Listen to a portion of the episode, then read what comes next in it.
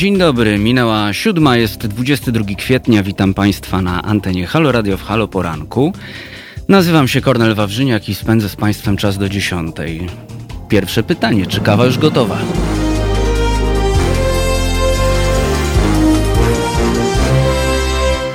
Szanowni Państwo, plan na dziś.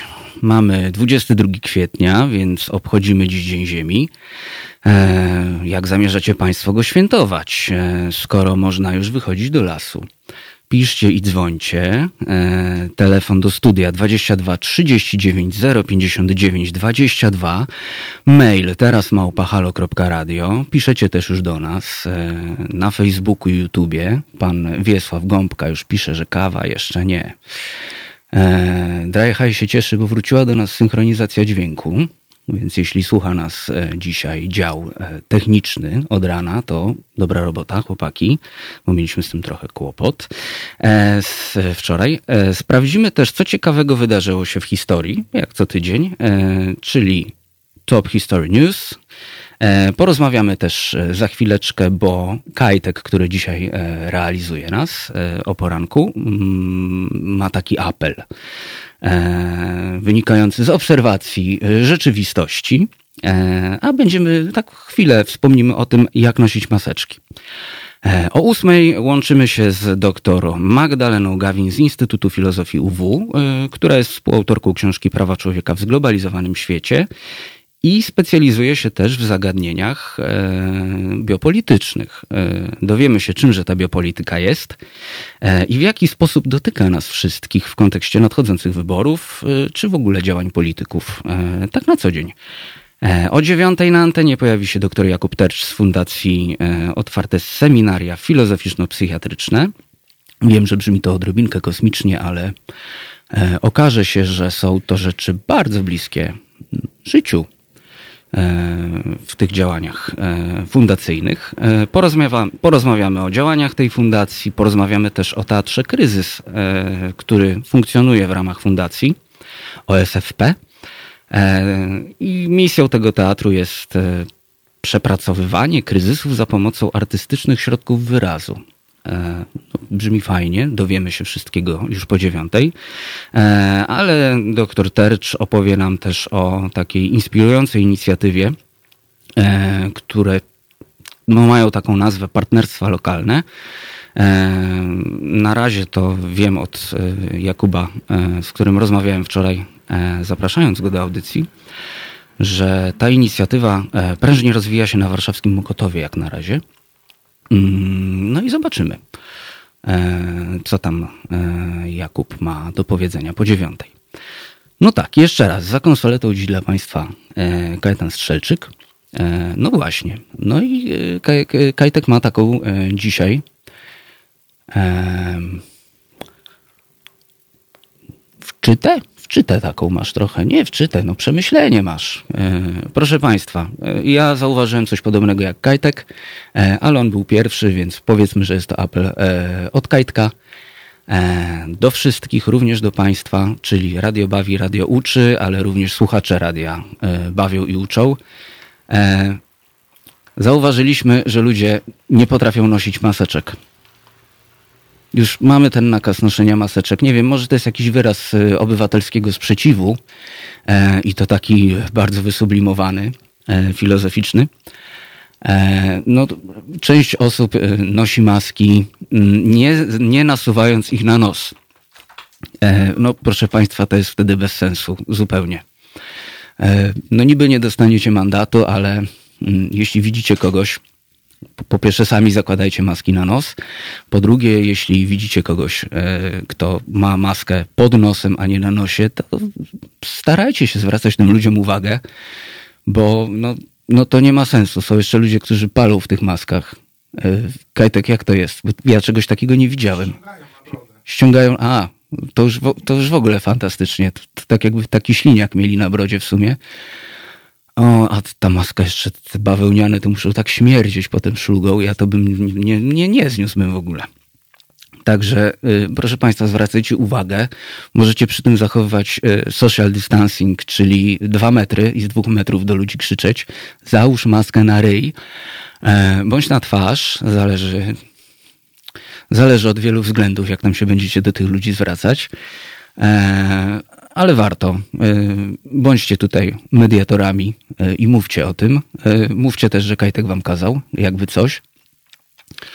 No to tak, ja tak zawsze miałem, że tak powiem, rapersko, na dzielni. Jakby coś, to się mówiło, że się z od łysego, ewentualnie od grubego a że zawsze był jakiś gruby albo łysy tam wśród kiboli, to, to zwykle odpuszczali, więc jakby coś, to, to mówcie, że, że ten, że znacie Kajtka i że on kazał e, zakładać maseczki. E, no dobra. E, imieniny obchodzą dziś. Agapit, Okej, okay. Aital, Gaja, Gajusz, Kaja, Leon, Leona, Leonid, Leonida, Lucjusz, Łucjusz, Łukasz, Soter, Strzeżymir, Teodor, Vanessa, i tu uwaga, to jest Vanessa przez W i jedno S, nie Vanessa, tylko Vanessa, i Wirginiusz. Mm, Strzeżymir mi się kojarzy z tym, e, z naszym e, literackim towarem eksportowym. E, z Wiedźminem oczywiście. Literacki tam. Netflix zrobił film i nagle sobie wszyscy... I, no tak, no gra to w ogóle jest... O tą grę to była amba jakiś czas temu, bo... Mm, jak to było? Autor dostał 30 tysięcy pewnie jak klepał biedę, to było kupę kasy, a kurde CD Projekt taką markę po prostu sobie zbudował na Wiedźminie, że e, weszli na giełdę jakiś czas temu przecież ta, w tą trzecią część Wiedźmina to podobno nawet Barack Obama grał. Bo to nie Trump, to Obama, bo, bo nie Trump to tylko w Twittera umie. E, także, także świetnie. E, proszę Państwa, oprócz tego, że jest dzisiaj Dzień e, Ziemi, o, o czym za chwilę, to jest też dzisiaj dzień odkrycia Brazylii. E, w roku 1500 e, portugalski żeglarz Pedro Alvarez Cabral e, jako pierwszy Europejczyk dotarł do Brazylii. Brazylia oficjalnie federac- jest federa- to brzmi tak, Federacyjna Republika Brazylii. Witamy panią Joannę. E, o, pani Anna robiła sobie herbatkę e, zamiast kawki. No też można. E, a jaka to herbatka, pani Anno? English breakfast z rana, czy, czy, czy jakiś Earl Grey? Co tam pani ciekawego pije? Niech nam pani napisze. A my wracamy. Federacyjna Republika Brazylii, jedno z największych państw świata, obejmujące połowę Ameryki Południowej, rozciąga się wzdłuż wybrzeża Atlantyckiego oraz Amazonki. Liczy ponad 200 milionów mieszkańców, a największa aglomeracja to São Paulo i Rio de Janeiro. Mm, obecnym prezydentem jest, jak żeby inaczej, e, e, Jair Messias Bolsonaro. Mm, tu po parę tygodni temu e, o Bolsonaro audycję miała redaktor Woźniak. Odsyłam do tego podcastu. Niestety nie pamiętam, kiedy to było. Dowiecie się, jak Bolsonaro walczył niedawno z koronawirusem i czemu zablokowano mu konto na Twitterze, jak siał e, fake newsy e, za pomocą Twittera. Mm, wracając do Brazylii. Najpopularniejszym sportem w Brazylii jest oczywiście piłka nożna. Jak się Państwo dobrze e, na pewno do, domyślacie. Pani Anna tymczasem pisze, że pije zieloną herbatę z opuncją. Reprezentacja Brazylii pięć razy zdobyła Mistrzostwo Świata. Mm, za jednego z najlepszych w historii dyscypliny piłkarza na świecie wielu uważa Brazylijczyka Pele. Robert e, się chyba jeszcze nie obudził, e, nasz stały, środowy, tutaj podpowiadacz sportowy. E, pewnie by nam coś o Pele opowiedział. Ja w sporty, gdzie są bramki i piłki, jak słyszeliście Państwo w zeszłym tygodniu, to się średnio łapie, ale to nie jedyny sport w Brazylii, który jest tak, tak interesujący i ma tak wybitnych przedstawicieli, mm, ponieważ ogromną popularnością w Brazylii cieszą się również wyścigi Formuły 1. E, a w to już jestem trochę lepszy. E, Brazylijczycy doczekali się wielu wspaniałych kierowców, ale powiemy sobie o dwóch. Szczególnie wspominany jest tragicznie zmarły Ayrton Senna, znany, no, jego nazwisko jest wspominane często w kontekście Formuły 1, bo jest uznawany za najlepszego kierowcę w historii F1. A obecnie w tej serii wyścigowej startuje z całkiem niezłymi wynikami Felipe Massa. E, Sena, e, wracając jeszcze na chwilę do niego, e, umarł po poważnym wypadku podczas Grand Prix San Marino na torze Imola. Z tego co pamiętam, to jest tam, tam, tam były jakieś kontrowersje chyba związane z podłożem podczas, podczas tego wyścigu, ale Sena wypadł z toru na, na jakimś zakręcie, który do tej pory jest uważany za, za zabójczy. Ten, ten tor chyba zdaje się modyfikowano ze względu na ten, na ten zakręt parę lat temu. E, pan Paweł się z nami wita. Pan, e, pan Paweł Urbański mówi dzień dobry, a pan Paweł e, Krzysztof Kołodziej wita za kierownicy toruńskiego autobusu. Witam mojego krajana w takim razie, panie, panie Pawle, bo ja jestem toruńczyk. wszystkiego najlepszego z okazji urodzin Lenina. Tak, o tym, panie Pawle, jeszcze sobie powiemy. kawka wypita o 2.30 do śniadania. No, ja kawkę piłem o 5.00. Także, także witam w klubie wczesnej kawy, e, panie Pawle. E, no tak. E, I jeszcze mamy, a propos Brazylii, mm, najsłynniejszy festiwal, bo to z festiwalu również znana jest Brazylia. Mm, a festiwalem tym jest odbywający się przed Wielkim Postem karnawał w Rio de Janeiro. Trwa on, zaczyna się w sobotę przed tak zwaną środą popielcową i trwa nieprzerwanie 4 dni, 4 noce. Eee, ups. No, Kajtek, wysłałeś mi piosenkę, a mnie się tu internet powoli. Tupak. Tupak będzie. Dobrze, to tak a propos e, tego e, karnawału posłuchamy teraz Tupaka.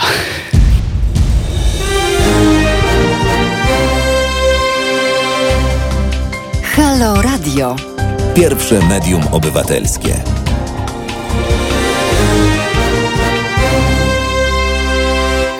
Siódma osiemnaście, e, Halo Poranek na antenie Halo Radia. E, przypominam telefon do studia 22 39 059 22. Maile teraz małpahalo.radio. Piszecie też do nas Państwo już na Facebooku i na YouTubie. Budzimy się razem. E, Kajtek, który dzisiaj realizuje. E, poranek tak mnie troszeczkę namówił, żebyśmy jeszcze, a propos rozmawiania oczywiście o Brazylii, powrócili do tego tematu e, e, wypadku Artona Seny i żeśmy tak sobie poszukali w, podczas kiedy leciał Tupak. Otóż tak, wypadek odbył się na torze Imola i od, y, był y, na zakręcie. Y, rzeczywiście chodziło o zakręt. Zakręt nazywa się Tamburello.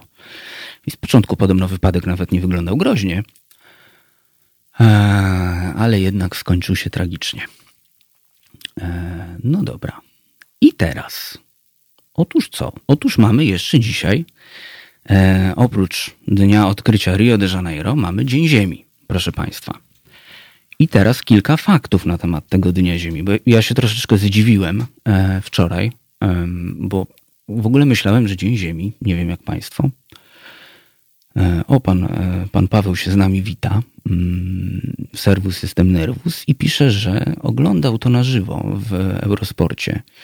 Y, panie Pawle, a to, to nie był ten czas, kiedy w ogóle wyścigi Formuły 1 się tak fajnie oglądało w latach 90. Pamiętam, że Kanal Plus y, instalował w ogóle kamery na bolidach i można było jeszcze to przełączać. Takie były ekstra piloty do dekoderów y, kanału. Także to w ogóle mogło być hardkorowo. Mm, czy to już było wtedy, czy to było parę lat później, jak wyszła druga część Parku Jurajskiego? Niech nam pan napisze. E, tymczasem wracamy do Dnia Ziemi. E, nie, nie miał pan takiego bajeru. No ja też nie. Gdzieś u znajomego kiedyś widziałem. E, także jeszcze raz piąteczka. I tak. Dzień Ziemi.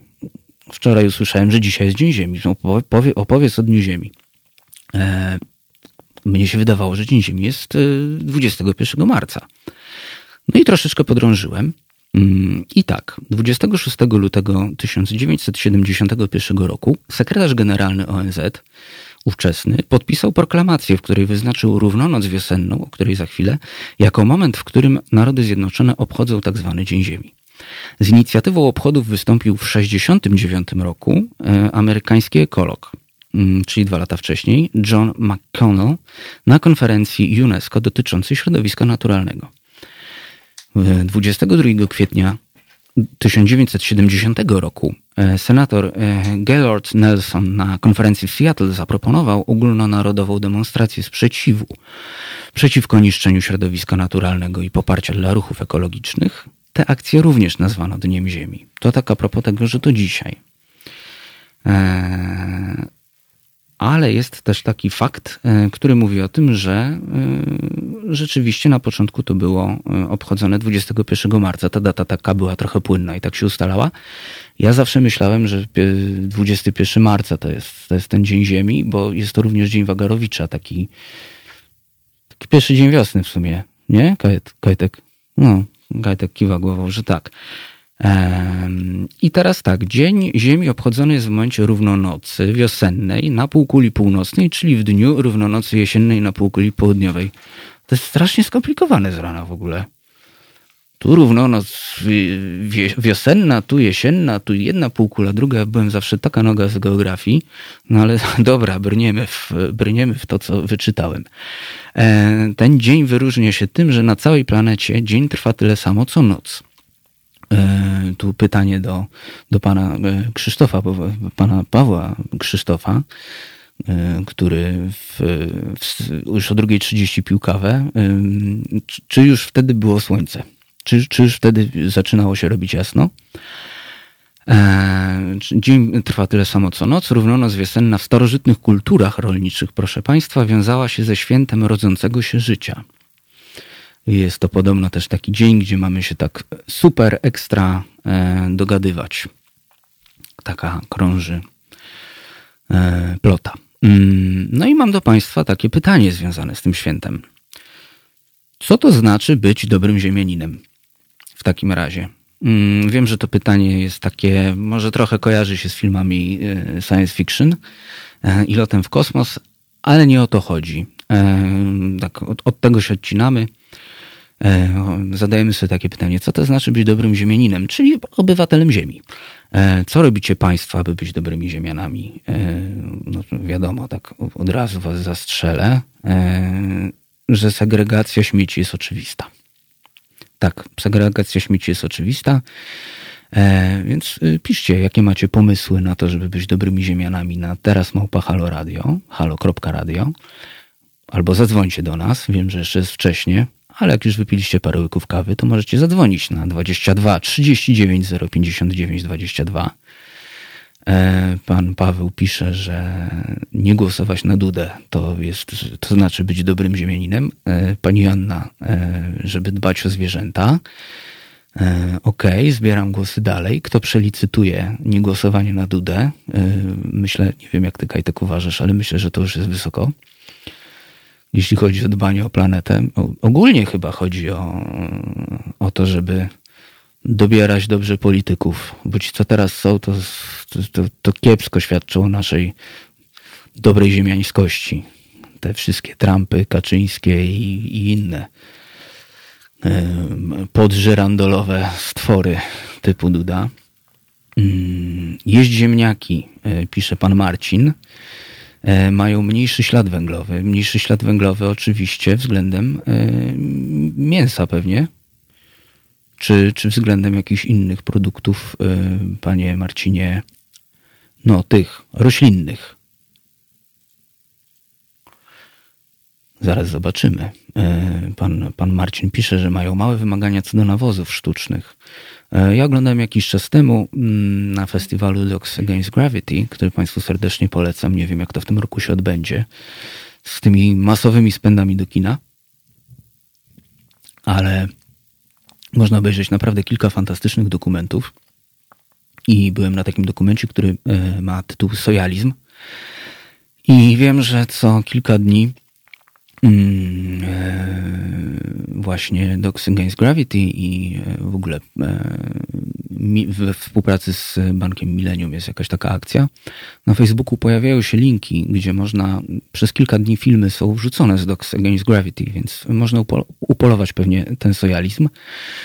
E, jest to fantastyczny film pokazujący, jak środowisko jest niszczone ze względu na soję, ale tą soję, mm, proszę Państwa, nie dla nas, nie tą e, dla wegan, wegetarian, tylko soję, którą się wpycha w zwierzątka.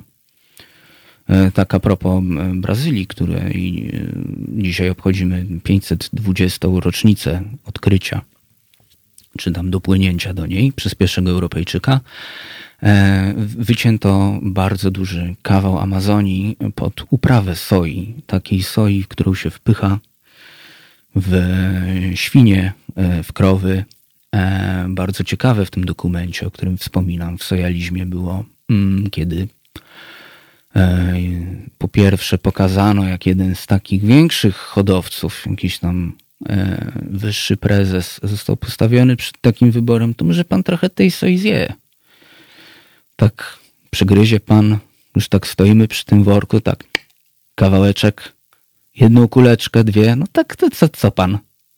Nie chciał. Proszę Państwa, nie chciał. Wpychają to potem w zwierzęta, które, które część z nas, część z Państwa zjada.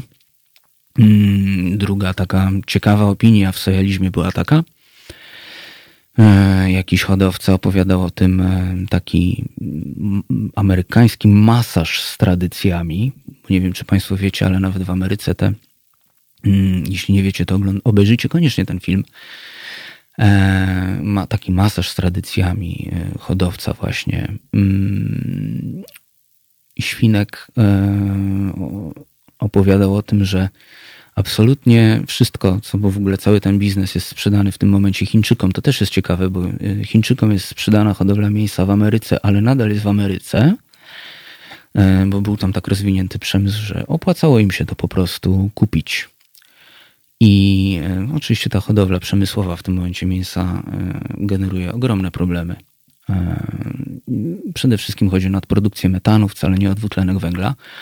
E, ale właśnie jeden z takich e, właścicieli, właścicieli masarni z tradycjami e, opowiadał o tym, że to mięso teraz smakuje właśnie przez to, że w taki bardzo hodowlany sposób podchodzimy do bardzo przemysłowy, do hodowli i karmimy tym samym, tą samą soją wszystko, całe to mięso, wszystkie te zwierzęta to mięso smakuje tak samo, właśnie przez to y, takie samo odżywianie.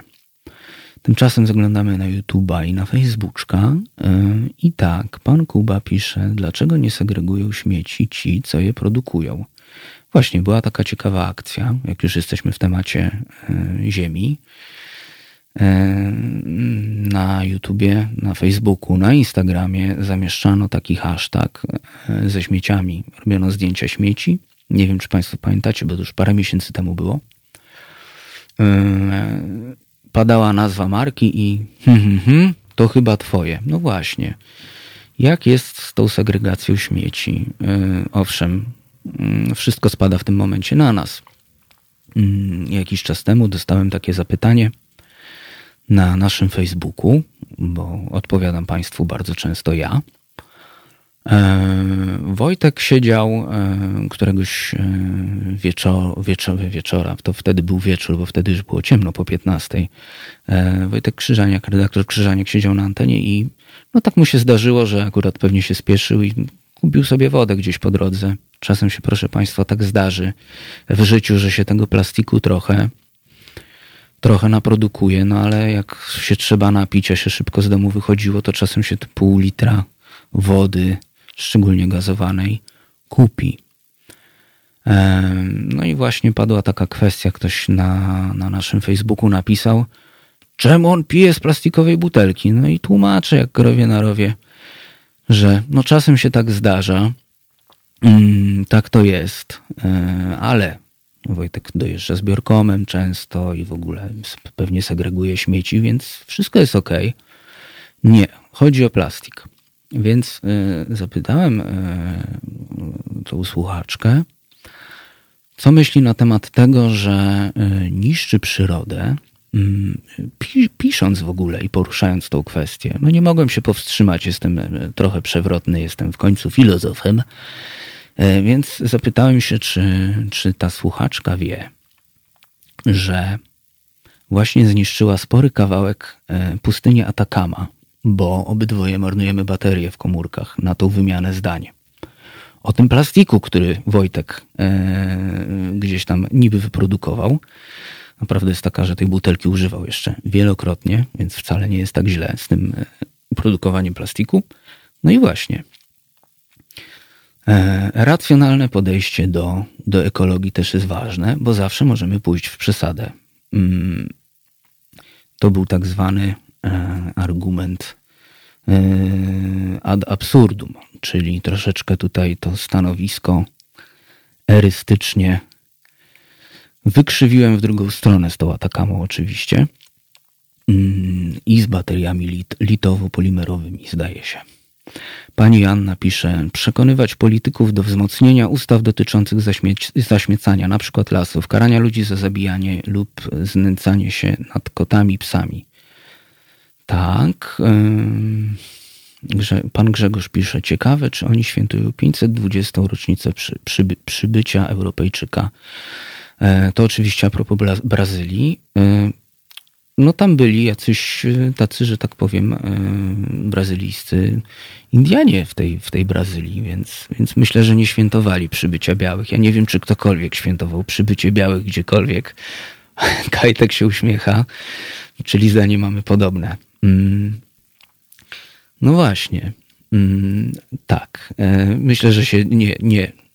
Native Brazilians, takich nazwijmy roboczo, się, się raczej nie cieszyli bo to zawsze cholerny kolonializm, z którego skutkami walczymy do dziś. E, piszcie do nas na teraz małpahalo.radio. Dzwońcie na 22 39 059 22 i pamiętajcie, żeby nas wspierać.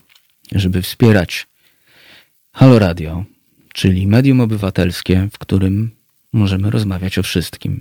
Możemy rozmawiać o tym, co nas boli w sposób nieskrępowany, ponieważ to wy, drodzy Państwo, zapewniacie nam tą niezależność i macie wpływ jako jedyni w tym momencie na wolność słowa.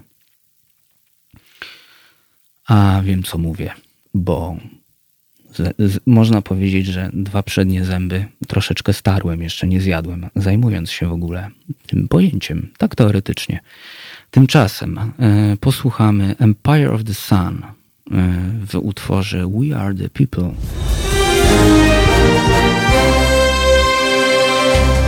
Halo Radio. Gadamy i trochę gramy.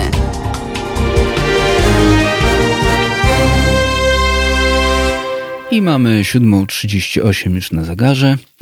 E, rozmawiamy troszeczkę o tym, jak być dobrym ziemianinem, jak być dobrą ziemianką.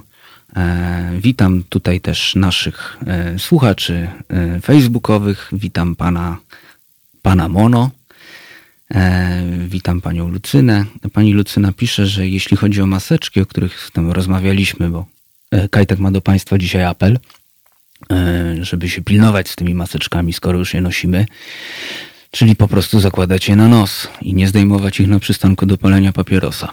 Mm, I pani Lucyna pisze, że jeśli chodzi o maseczki, osoby starsze skarżą się, że po prostu nie mogą oddychać oraz jeżeli noszą okulary, to im parują szkła. Y, to prawda, szkła parują, sam tego doświadczam. No jeśli chodzi o oddychanie, nie, nie tylko pani Lucyno, seniorzy mają kłopoty, kłopoty mają też astmatycy, alergicy. E, mamy też suszę, o czym e, czytamy na YouTube'owym czacie a propos bycia dobrym ziemianinem, e, bo o tym rozmawiamy teraz.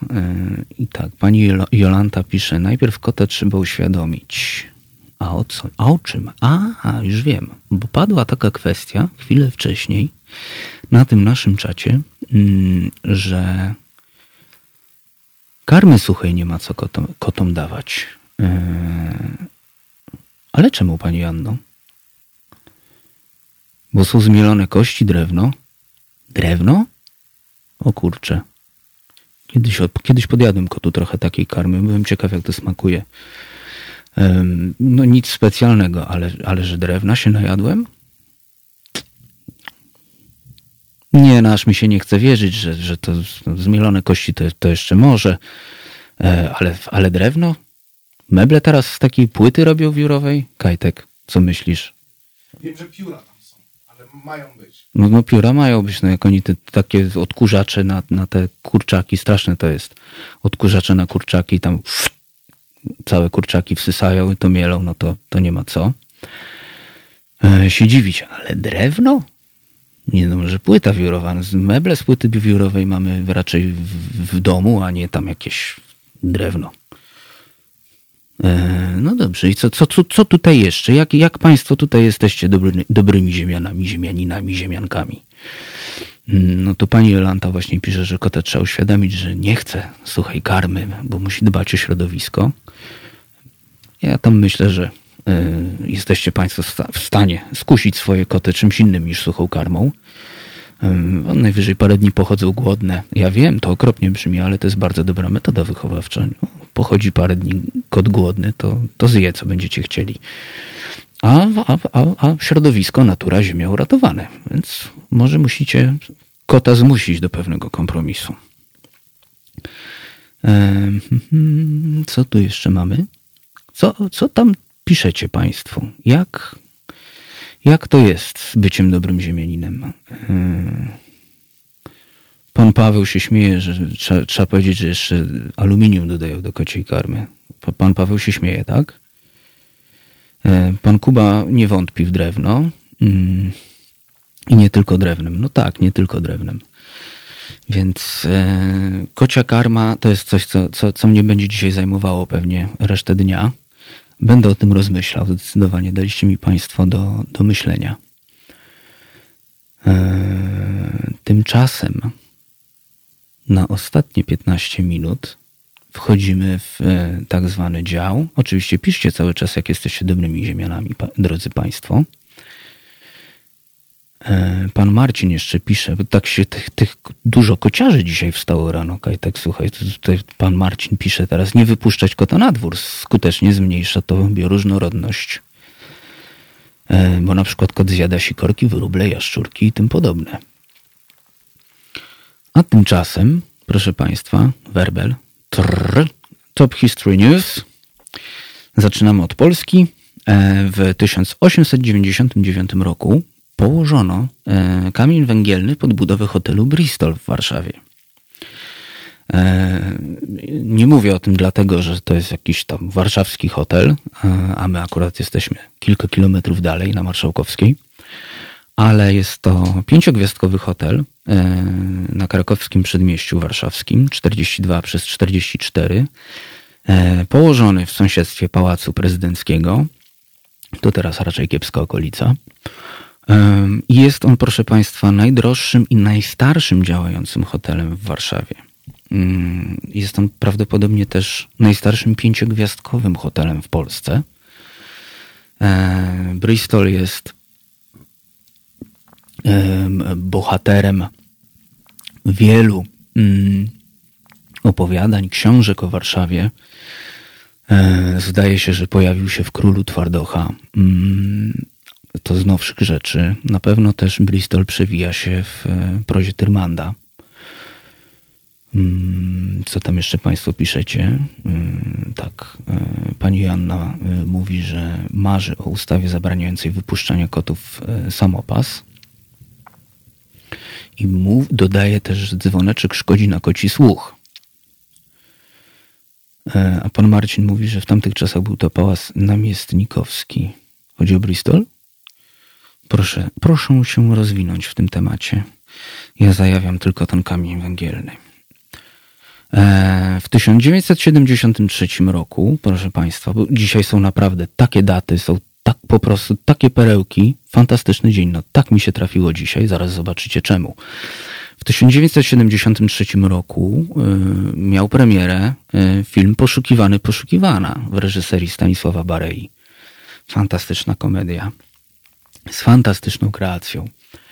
E, w zeszłym tygodniu wspominałem o Polonezie Kombi, mm, ci co słuchali, e, a pan Marcin tutaj dodaje, że chodzi o Pałac Prezydencki. E, no to taki właśnie jestem świetny z historii. Dziękuję, panie Marcinie. W zeszłym tygodniu wspominałem o Polonezie Kombi. No, tak zwana kategoria trudno świetnie. E, I proszę Państwa, to w 99 roku pojawił się w zeszłym tygodniu e, Polones Kombi. Niektórzy pamiętają, jak to wyglądało. Na szczęście to już zniknęło z ulic. E, a w 2002 roku w warszawskiej, w sumie to podwarszawskiej fabryce DU FSO zawieszono produkcję Poloneza, tak już na zawsze. Ale ja, ja tam mówię uf. Dziennikarze Top Gear uznali Poloneza chyba za najgorszy samochód ever. W jakimś rankingu. Nie, był chyba w pierwszej piątce. Wygrał jakiś Lexus, który jest kabrioletem i nie za bardzo wiadomo, w którą stronę do niego wsiąść. Jak się nie pamięta, że się zaparkowało tyłem, to, to się nie wie, gdzie jest przód, a gdzie tył. Jakiś fa fatalny, fatalny taki kabriolet. Dużo mocy, żadnego fanu z jazdy, jakiś bez sensu ten samochód jest. Yy, polecam ten odcinek Top Gearu.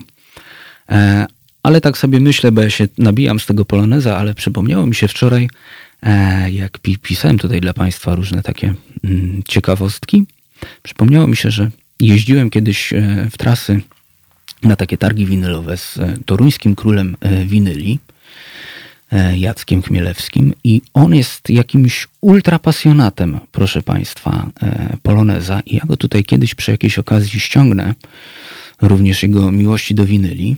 Mm, ale mam nadzieję, że Państwu wtedy opowie o Polonezie. Pamiętam kilka takich rozmów, jak jeździliśmy w różne trasy, wypakowani e, kombiakiem e, i czarnymi krążkami w różne miejsca Polski, jakie on po prostu zna fakty.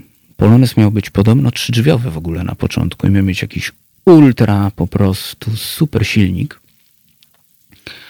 E, bardzo nowoczesny jak na tamte czasy. No ale wyszło jak wyszło, w Polsce była komuna i kupiono patent, a zrobiono no właściwie takiego bardziej Fiata 100, 125 w innej budzie, jak to mówią samochodziarze. Zrobili nową budę, a reszta, no wiadomo, wyszło jak wyszło. W każdym razie 18 lat temu e, zaprzestano produkcji Poloneza w, już wtedy DUFSO. Mm, no i tak, wiadomości ze świata, proszę Państwa. 1900, 1370 y, w Paryżu rozpoczęto, rozpoczęto budowę Bastylii. To tak w Warszawie zrobili super hotel. No w Paryżu też.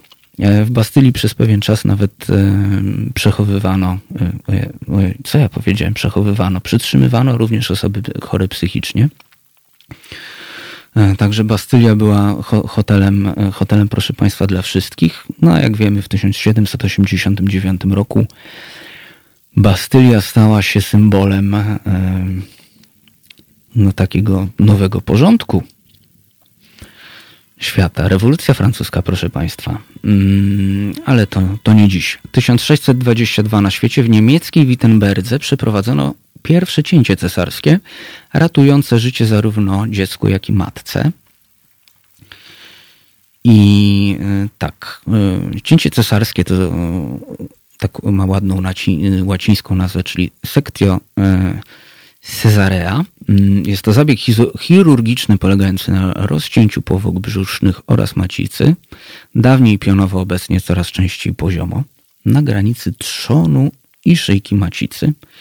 Przeprowadza się go w znieczuleniu e, zewnątrzoponowo lub podpajęczynówkowo. E, jeśli gadam głupoty, to proszę e, tutaj lekarzy o interwencję.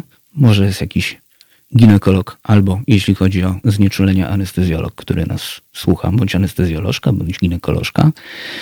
I coś nam tutaj jeszcze wrzucą w temacie cięcia cesarskiego. Mm, historia jest ciekawa, no bo skąd taka nazwa operacji? To jest chyba fajna sprawa, no bo tutaj czytamy, że 1622 w Wittenberdze, e, ale skąd cięcie cesarskie?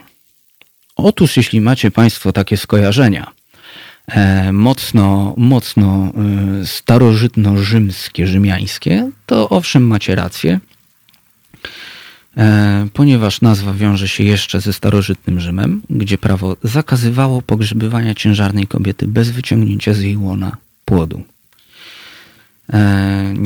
No i tak jak rozmawialiśmy w zeszłym tygodniu, ale mi się teraz skojarzyło.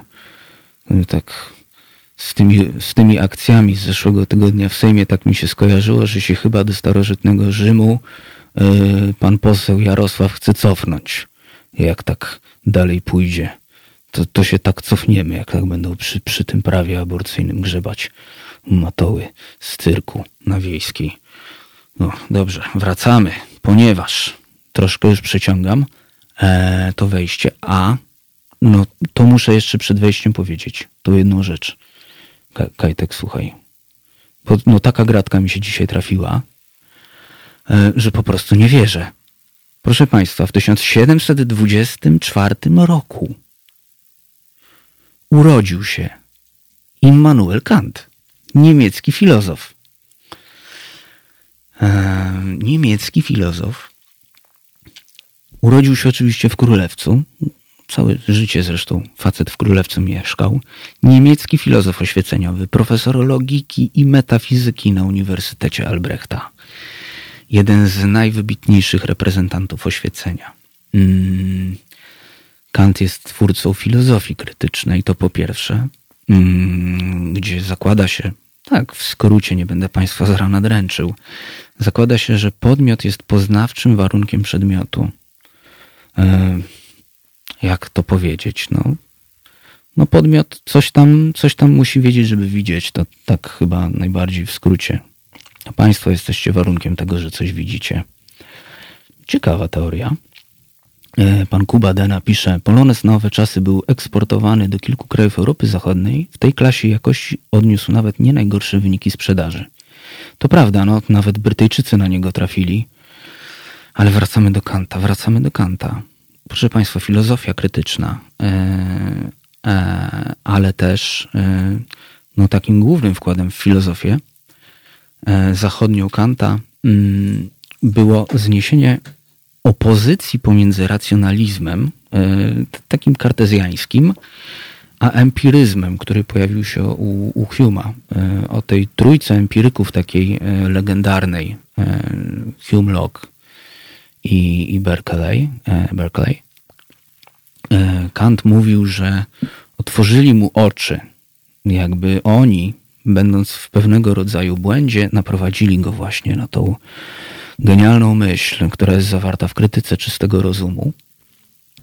I proszę Państwa, no najsławniejsze dzieło Kanta, czyli Kritik der e, reinen Vernunft Umieszczone zostało w 1827 roku w indeksie Liborum Prohibitorum, czyli e, było księgą zakazaną przez jakiś czas. E, swoją drogą o Kancie krążą różne, przeróżne, bardzo ciekawe e, historyjki i część z nich, jak się dzisiaj okazuje, jest troszeczkę przekłamana ale nie można mu odmówić jednego, był potwornym mizoginem i e, sprzeciwiał się masturbacji. To z faktów istotnych o Kancie. Mm, urodzili się również dzisiaj, tak jak już tutaj jeden ze słuchaczy zajawił, w 1870 roku Włodzimierz Lenin, no tak, radziecki polityk, przywódca rewolucji październikowej, przywódca ZSRR, e, sam określał się jako taki spadkobierca e, myśli marksistowskiej, ale to nieprawda, bo no można powiedzieć, że ta myśl marksistowska się e, degradowała z każdym kolejnym wybitnym radzieckim mężem stanu, e, bo Marks. Marks miał jeszcze troszeczkę polotu w tym wszystkim. E, Dryhaj pisze, że nie było chyba jeszcze audycji filozoficznej o filozofach w HR. Poproszę, jeśli można. Dobrze, Dry. Ja się zdzwonię z redaktorem. No, z Tomkiem się zdzwonię. Mm, z Tomkiem się zdzwonię i coś tutaj zdziałamy. To, to, to poopowiadamy Państwu troszeczkę o, o, o filozofach. E, no i myślę, że jeszcze zaprosimy kogoś e, i zrobimy sobie takie posiedzonko filozoficzne co ty myślisz, Kajtek? Zniesiesz to jakoś? Jakoś wytrzymasz. Nie, no tak, jakoś pogadamy, fajnie pogadamy. E, no więc wracamy do Włodzimierza e, Ilicza Lenina. Mm, proszę Państwa, no było tak, że był Marks. Marks e, to jeszcze całkiem nieźle. To wszystko wykoncypował. Fajnie, fajne to było. Marks się przede wszystkim wbrew pozorom nie, nie obawiał kapitalizmu. Ale co ja się tam będę mądrzył? Proszę Państwa, dzisiaj 17-19 na antenie Piotr Szumlewicz. On o tym wie bardzo dobrze, y, więc już do niego piszcie, jeśli Was zaciekawiłem. To, to, co prawda temat jest dzisiaj inny, ale myślę, że redaktor Szumlewicz akurat o Marksie to, to, to wie sporo y, i o jego myśli, jak również o, o kapitalizmie. Mm, więc nie będę tutaj wchodził w jego kompetencje i tym bardziej wykraczał e, gdzieś tam poza swoje. Zajawiam tylko, że e, no, Lenin mu już mocno zepsuł, e, mocno zepsuł marksizm, już bolszewizm zresztą z tego zrobił, a jeszcze gorzej, jeśli, jeśli i, i, o, ujmiemy to tak, już, już zakręciłem się, jeśli Lenin był intelektualnie popyliną po Marksie, to wyobraźcie sobie, jaką popyliną musiał być Stalin. No właśnie. E, z urodzin. Nie będę się przy tym Leninie zatrzymywał. Tam Lenin jak Lenin. Rewolucja październikowa i tyle, proszę Państwa. 1899. E, urodził się Władimir Nabokow. E, pochodzenia rosyjskiego, amerykański, wybitny pisarz. Listy do laury. Lolita oczywiście. Świetna ekranizacja z Jeremy Ironsem. E, jeśli ktoś ma ochotę pooglądać e, nie tylko kartki książki, albo nie widział, polecam. W 1924 roku żałuję, że nie ma dzisiaj na czacie z nami Roberta Jakuba, bo to jest info wygrzebane specjalnie dla niego, info sportowe. W 1924 roku urodził się Torbjörn Svensson, norweski piłkarz, który jest rekordzistą, jeśli chodzi o ilość wystąpień w barwach reprezentacji Norwegii. Mm, lewy atak, zdaje się. 104 razy, proszę Państwa. I w 1950 roku urodził się brytyjski muzyk Peter Frampton. Gitarzysta rockowy. Jego nagrana na żywo płyta Frampton Comes Live pozostaje jedną z najpopularniejszych płyt koncertowych. E, zdobyła sześciokrotny status platynowej płyty. Dyskografia jest, proszę Państwa, potężna, a Frampton to mogę wam jako gitarzysta powiedzieć. Y, zresztą on jest w ogóle multiinstrumentalistą, ale on jest bardzo z tej gitary znany. Jest znany z grania na gitarze. E, jest on nie tylko muzykiem rockowym czy prog-rockowym, bo w ostatnich latach zdarzało mu się nagrać parę płyt bluesowych, fantastycznych zresztą, live'ów. I no co z tym Framptonem? Frampton e, w latach 70. E, stał się bardzo popularny dzięki użyciu takiego efektu, który się nazywa talkbox, e, gdzie przez dźwięk gitary wkłada się taką rurkę do ust, trochę jak taki odsysacz do, do śliny u, u dentysty właśnie, tak mi tu podpowiadał dentysty. I gada się, gada się i gra się na gitarze, jest wtedy taki dźwięk robota. Drugi taki charakterystyczny dźwięk robota to jest ten nie melotron. Melotron to jeszcze co innego. To inny muzyk progrokowy jest z melotronu znany, bo to Robert Fripp. E, o nim innym razem. E, może przy okazji jeszcze w ogóle jakiejś audycji muzycznej, jak się kiedyś uda. E, ale Kajtek, ty będziesz wiedział. E, na klawiszach jest jeszcze coś takiego. Daft Punk z tego korzysta. E, vocoder. O, vocoder. Bo jest talkbox do gitary. Zresztą chyba nie tylko. To jest taka rurka, wkłada się ją do ust, ona tam jest podłączona do gitary i Frampton był, był z tego bardzo znany. Zresztą e, na pewno jak piszecie Państwo na YouTubie e, Peter Frampton e, The Simpsons, tak, chodzi o ten serial, to będzie wycięty taki fragment jednego z odcinków, zresztą już takich starszych odcinków, gdzieś tam z lat 90., gdzie pokazują, że fenomen, fenomen Framptona głównie się opierał na tym talkboxie a na prompterze przed Framptonem on tam sobie pyka na tej gitarce i tam wszyscy wow, w ogóle tam gadająca gitara Petera Framptona, a on ma takie słowa mniej więcej napisane de, de, de, da, da, da, bla, bla, bla. I tak nawija i wszyscy są e, za, za ten, e, zachwyceni oczywiście. Oczywiście póki ten e, talkbox, z tego co pamiętam, się nie zepsuje, wtedy się okazuje, że no hała, totalna. Proszę Państwa, przypominam telefon do studia 22 39 059 22. Mail do nas teraz małpa Halo Radio. Jesteście już bardzo aktywni na YouTubie i na Facebooku. A już za chwilę połączymy się i porozmawiamy z e, dr Magdaleną Gawin z Instytutu Filozofii UW, która jest współautorką książki Prawa Człowieka w zglobalizowanym świecie oraz jest specjalistką od biopolityki, o której sobie troszeczkę pogadamy w kolejnej godzinie. Tymczasem rzucamy Państwu Respect Arety Franklin.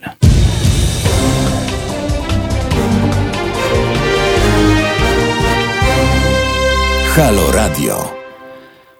Cztery po godzinie ósmej. E, tych, którzy dopiero do nas e, dołączyli, witam na antenie Halo Radio, na czatach na YouTubie i na Facebooku. Piszcie Państwo do nas na terasmałpahalo.radio. E, dzwońcie na 22 39 059 22, a my już połączyliśmy się z panią dr Magdaleną Gawin z Instytutu Filozofii UW, e, współautorką książki Prawa Człowieka e, w zglobalizowanym świecie.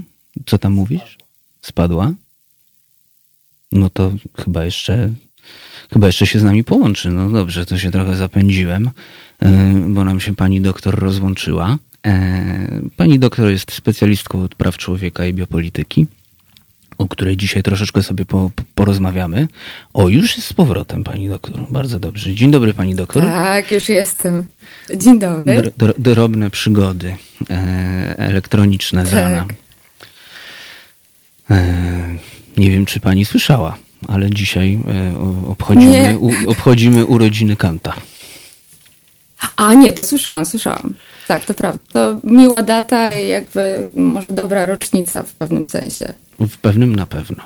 Chociaż faktycznie, chociaż faktycznie był mizoginem. Potwornym. Podobno był potwornym mizoginem. Tak, tak. No ale też zawsze możemy powiedzieć, że takie były czasy trochę.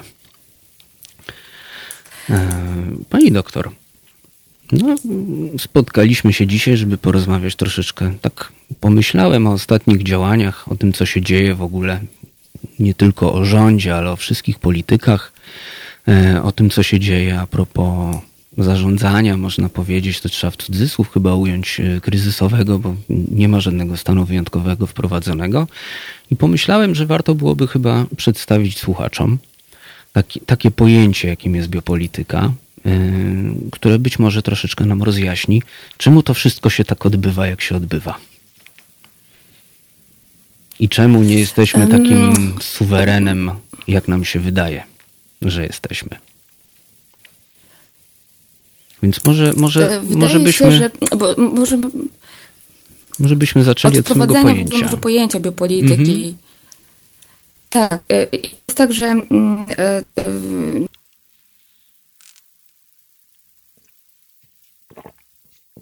I znowu mamy jakieś kłopoty techniczne.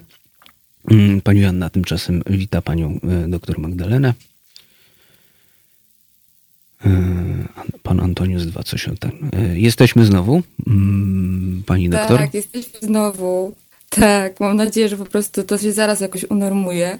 W każdym razie na gruncie filozofii współczesnej pojęcie biopolityki zostało wprowadzone przez Michela Foucault mhm. i um, e, e, na gruncie jego prac to pojęcie bardziej funkcjonuje w sposób opisowy, to znaczy on próbuje pokazać e, e, sposób myślenia o współczesnym państwie, które to państwo zmieniło charakter i w szczególności struktura władzy zmieniła swój charakter w stosunku do tego, z czym mamy do czynienia kilkaset lat wcześniej.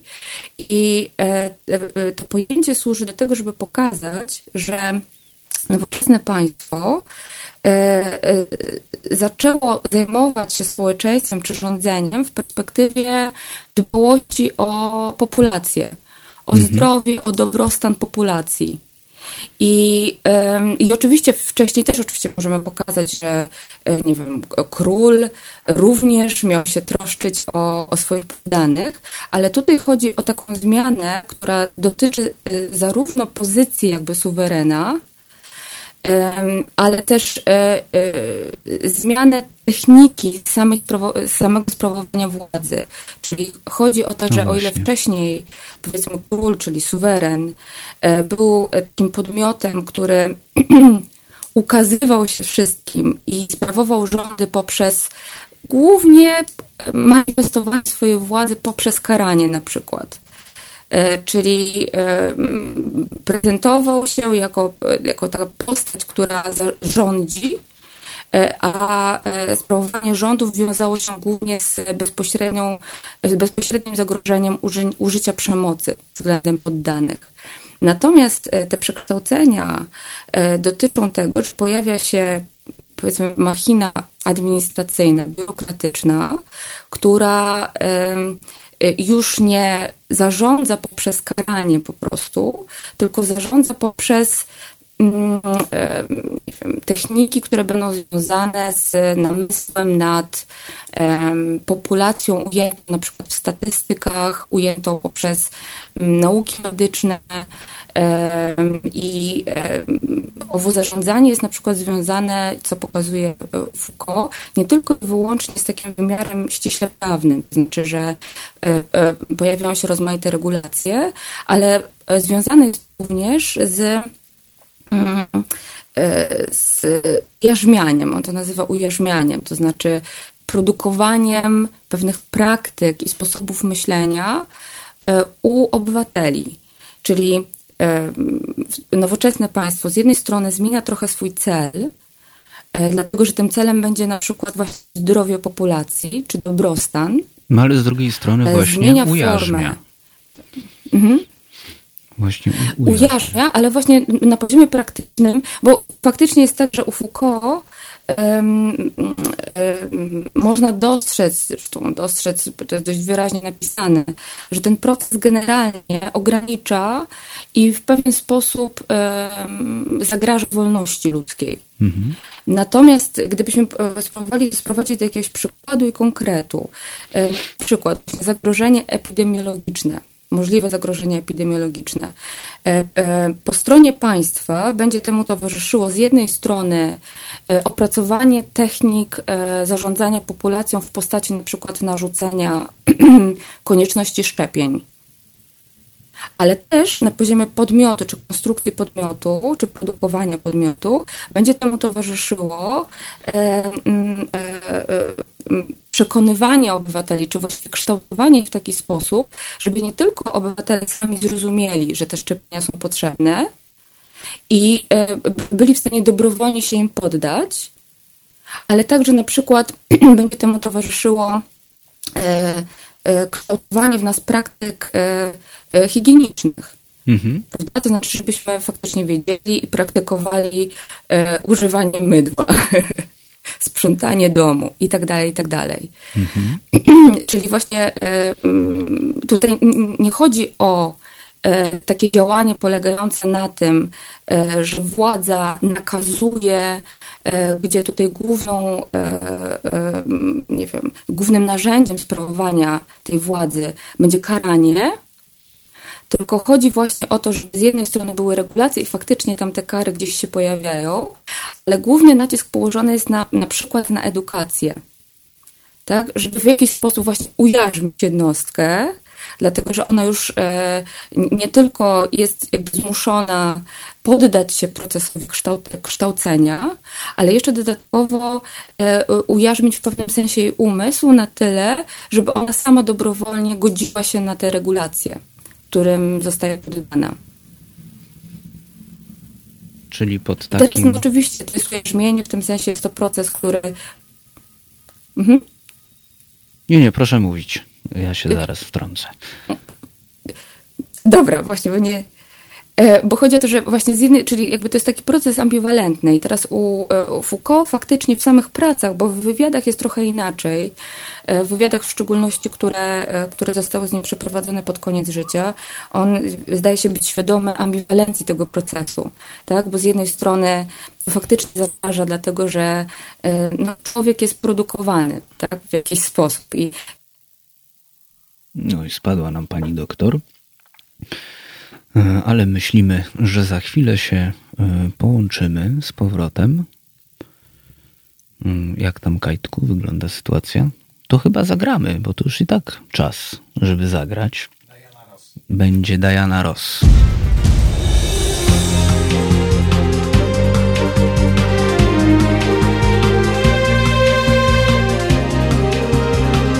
Halo Radio. Na zegarach ósma i za trzy, dwie, jedną. Ósma dziewiętnaście e, na antenie Halo Radia. E, rozmawiamy z e, panią dr Magdaleną Gawit z Instytutu Filozofii UW o biopolityce. Pani doktor podobno wymieniła pani internet w przerwie i już będzie tak, lepiej. Tak, tak, no, tak. Teraz to jest nadzieję, klasa, tak, teraz już się słyszymy świetnie. No i tak, jak zwykle, jak się prowadzi nam z filozoficzny, to, to musi albo mucha wpaść, albo musi się internet zerwać. Także zerwaliśmy tą, tą rozmowę. Mm, no ale rozmawialiśmy o pewnej takiej paradoksalności, y, o której też Foucault wspominał a propos bio, tak. biopolityki, że ona tak troszeczkę co innego robi, a tworzy troszeczkę inne pozory, y, można tak powiedzieć.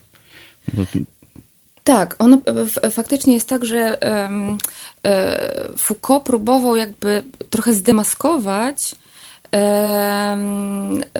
zdemaskować ten proces E, przekształcenia państwa, dlatego że z jednej strony na poziomie, znaczy mamy takie właściwie podwójne zakłamanie, polegające na tym, że częściowo wciąż myślimy w kategoriach, powiedzmy jeszcze XIX-wiecznych, e, gdzie o suwerenności myśli się w kategoriach e, niezależności,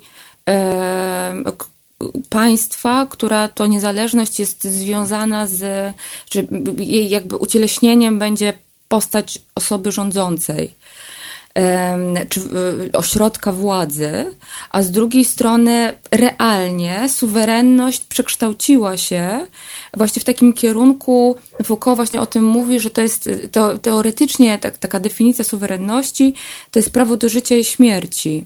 I nacisk się zmienił, to znaczy, że wcześniej poprzez to, że to była władza nakierowana raczej na karanie, e, e, dominowało, dominował ten nacisk na śmierć, natomiast teraz na życie. To znaczy, e, mamy do czynienia z władzą, gdzie już nie, nie, w gruncie rzeczy nie chodzi o osobę albo osoby, które sprawują, tylko o administrację, proces, który nakierowany jest właśnie na zarządzanie naszym życiem, e, a drugie zakłamanie polega na tym, że towarzyszy temu jakby swoista ideologia, e, która jest związana oczywiście z prawami człowieka, z wolnościami indywidualnymi. Jest to o tyle paradoksalnie, że paradoksalne, że właśnie współcześnie państwo w dużo większym stopniu mm, zarządza naszym życiem i w tym sensie nie jesteśmy wolni. To znaczy, my możemy w ramach tej rzeczywistości działać w taki bądź inny sposób, ale te przestrzenie, w których możemy działać, są ściśle uregulowane. Prawda? Czyli e, w gruncie rzeczy nie jesteśmy swobodni, tylko jesteśmy właśnie swobodni, ale w sposób ujarzmiony. E, Czyli więc... znamy swoją wolność na tyle, na ile znamy swoje ograniczenia. Tak. Czyli od, odnosząc to tak na chwileczkę do, do tego, co się dzieje w tym momencie, dwa tygodnie temu, trzy, zakazano nam chodzić do parków, a teraz nam się mówi, możecie tak. znowu chodzić do parków, ale tak. teraz noście maski, bo jesteście racjonalni, nie chcecie się zarazić. Tak. Bo chcemy dbać o wasze zdrowie. I, i tutaj, tu, tutaj właśnie to mi przyszło do głowy, kiedy pomyślałem, że, że, że powinniśmy dzisiaj o właśnie tej biopolityce porozmawiać na antenie. Czyli właśnie o tej paradoksalności, o której pani doktor mówi, o, o tym, że trochę się nam zabiera wolność, trochę się ją daje, tak w sumie nie wiadomo, tak, tak no, pogrywają z nami, no w kulki lecą, no. No tak, lecą w kulki. Prawda? Trochę tak. I jeszcze dodatkowo widać ten proces w tym sensie ujarzmienia, że jest to właśnie zaprezentowane w taki sposób, żebyśmy sami dobrowolnie zdyscyplinowali sami siebie. E, prawda? Czyli wcześniej sytuacja była prosta, mamy zakazy, musimy się do nich stosować, bo inaczej kary, e, ale nie towarzyszyło temu aż tak, e, nie towarzyszył temu tak silny nacisk na przyzwolenie po stronie jednostek, to znaczy, żebyśmy właśnie my sam, jakby sami z siebie chcieli tego typu ograniczeń. Natomiast wydaje mi się, że tutaj sytuacja jest jeszcze bardziej skomplikowana, bo właśnie, bo o ile Foucault, on po prostu chce opisać ten proces, czyli um, um, biopolityka, czy kategoria biopolityczna służy właśnie do owej demaskacji E, urealnieniu też sposobu myślenia i mówienia o państwie. Mhm. O tyle można też potraktować e, państwo biopolityczne w sposób normatywny, czyli e, moglibyśmy zadać pytanie, co to znaczy, kiedy państwo faktycznie dba o zdrowie populacji, jak ten proces powinien przebiegać, kiedy przebiega optymalnie, a kiedy mm, coś szwankuje, tak?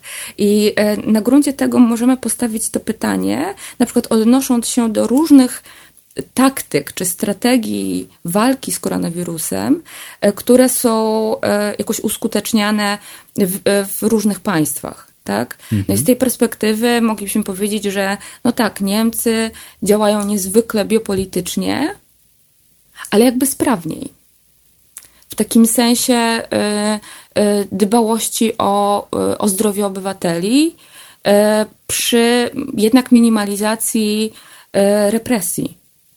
Bo cała idea stojąca za biopolityką oczywiście polega na tym, żeby Foucault właśnie w pewnym momencie mówi, że te rządy biopolityczne to są rządy nikogo.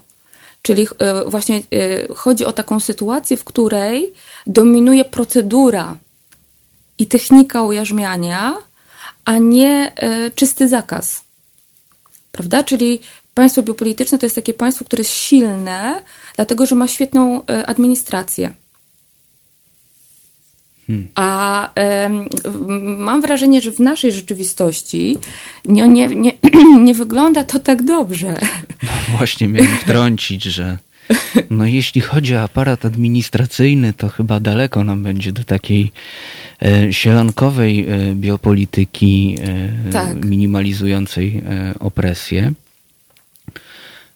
Myślę też o tym, że jakby warto znać to, warto znać to pojęcie, może nawet właśnie można powiedzieć, że biopolitykę w takim ujęciu Foucault, takie, takie narzędzie, żeby się bacznie w Polsce władzy przyglądać. Zresztą nie tylko w Polsce. Zobaczmy, co się stało we Francji. Jakoś tak. nikt nie zarządzał e, narodowej kwarantanny, póki nie odbyły się wybory parę tygodni temu w niedzielę. I oczywiście na wybory ludzi puszczono, prawda? A dopiero następnego dnia się ludzi zamknęło i powiedziało się jeszcze, bo wyście wyszli na spacer, bo ładna pogoda w niedzielę była. No nie, teraz nie będziecie wychodzić. Ale za parę dni ku, ku, kumaci lekarze, Izba Lekarska przecież francuska, zaskarżyła prezydenta, że w ogóle e, doprowadził do takiej sytuacji, że były te wybory podczas pandemii. Tak, i to jest um, oczywiście e, tutaj e, jest e, kłopot i to jest e, kłopot e, zarówno prawny, jak i ściśle biopolityczny. Prawda? Czyli tutaj właśnie widzimy, to też możemy po prostu teraz zauważyć w Polsce, takie zderzenie tych dwóch różnych jakby logik. E, z jednej strony są jakieś terminy wyborów, one wynikają z porządku konstytucyjnego prawda? Czyli to nie jest tak, że te terminy wyborów są całkowicie dowolne, tylko jest jakiś przymus ich organizacji w konkretnym terminie. Mhm. Z drugiej strony ta sytuacja pokazuje, że to jest po prostu no, no niemożliwością przeprowadzenia y, wyborów w ramach sytuacji, która y, y, jakby wybuchła, zaskoczyła nas i większość państw po prostu nie jest przygotowana i dopiero musi się przygotować na jakby na bieżąco E, na radzenie sobie z tą sytuacją. E, a, e, no i właśnie, i ten drugi porządek biopolityczny, który stawia na pierwszym miejscu bezpieczeństwo populacji. Prawda? Czyli po jednej stronie e, wybory, walka partyjna e, i e, jakieś właśnie terminy, które są gdzieś tam sztywne, a z drugiej strony nasz sposób myślenia, który jest absolutnie biopolityczny, gdzie uważamy, że nie należy zagrażać bezpieczeństwu populacji. Dlatego można było zaskarżyć, czy można stawiać oskarżenia względem e, prezydenta Francji i dlatego e, są takie kontrowersje wokół wyborów, które mają się odbyć nie wiadomo kiedy w Polsce. To znaczy, mnie się też wydaje, mm, że mm, troszeczkę nie doceniono jakby e, polskich obywateli. Bo tak chyba, chyba rządzący liczyli na to, że wszyscy kupią te wybory korespondencyjne, znaczy wszyscy, że, że, część kupi te wybory korespondencyjne, a tu się okazuje, że wirus na papierze i tekturze, e, na tekturze dwa dni kwarantanny, paczki, paczki w przedpokoju leżały u mnie dwa dni, zanim je otwierałem. I tak, no tak, poślinione znaczki i tak dalej. Nagle się okazało, że ludzie są, tak, e, obywatele są już troszeczkę bardziej zakorzenieni w tej biopolityce, w tym dyskursie, niż się być może tym wszystkim think tankom politycznym wydawało.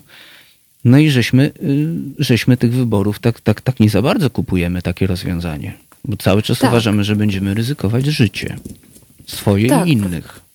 Tak, i to jest y, też powiedzmy charakterystyczne, jak się y, prześledzi te debaty, to zaskakuje to, że właśnie ta perspektywa biopolityczna, a nie ustrojowa dominuje. To znaczy, w mniejszym stopniu akcentuje się fakt, że te wybory E, przeprowadzone na przykład w sposób korespondencyjny, nie miałyby w sensie ścisłym demokratycznego charakteru.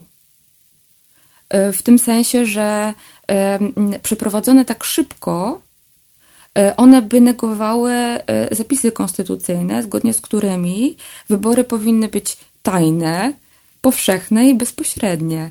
E, w tym wypadku ani nie będą powszechne, ponieważ bardzo wielu e, obywatelom e, nie można zagwarantować możliwości udziału w tych wyborach. Nie będą tajne, bo musimy podawać swoje dane i nie będą bezpośrednie, no bo będą zapośredniczone przez Pocztę Polską prawda? Czyli mm, mhm. no już pomijając też, te, to nie, właśnie nie można tego pominąć, ale też wybory są związane właśnie z takim rytuałem wyborów, prawda? Czyli chodzi o to, że musi być kampania wyborcza, e, e, prawda? Jest cała jakaś taka otoczka z tym związana, która jest immanentną częścią tych wyborów, czyli wybory, które miałyby się odbyć w taki sposób e, w maju, nie, nie byłyby w sensie ścisłym demokratyczne. E, a, a zarazem e, i bardzo możliwe, e, bardzo proste jakby w gruncie rzeczy do podważenia ze względu na też powiedzmy problemy proceduralne, w tym sensie, że te zmiany w kodeksie wyborczym nastąpiły mm, nie z półrocznym wyprzedzeniem. Więc y, to, to jest y, jakiś tam problem. Natomiast w, w, debatach dominuje głównie ta perspektywa biopolityczna, to znaczy stawką tutaj głównym pytaniem jest y, zdrowie obywateli. Nie uprawnienia, nie wiem, polityczne, tylko właśnie zdrowie obywateli. No właśnie. Jednak ten dyskurs wygrał. I to tak. To, to też jest bardzo ciekawe. E, wrócimy do tego już za chwilę, a teraz sobie zagramy. Dobrze. E, chwila wytchnienia dla Państwa. E, zagra Red Hot Chili Peppers Aeroplane.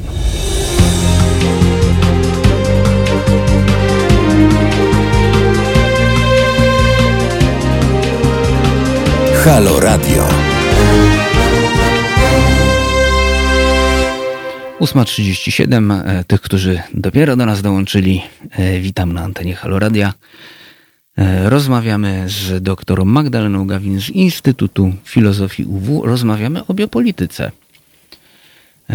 Pani doktor mm, przed przerywnikiem muzycznym, o, padre dyrektore tego nie lubi, jak tak się mówi, e, nieważne. Rozmawialiśmy o tym, jaką taką, no można powiedzieć, dwoistą naturę widać e, biopolityki, ale również e, widać, że ten dyskurs biopolityczny bardzo mocno e, tutaj jest widoczny w, w ogóle dyskusji o wyborach w tym momencie, że wcale nie, nie, nie martwimy się aż tak demokracją, e, po, porządkiem tego, jak, jak, jak to będzie zrobione, jakby w, w dyskursie, tak, te wybory kopertowe i tak dalej, tylko, tylko no jakby główną taką linią e, jest dyskusji jest to, że o, piesek. Tak, piesek. Główną linią obrony jest to, że a na YouTubie dzisiaj sami kociarze.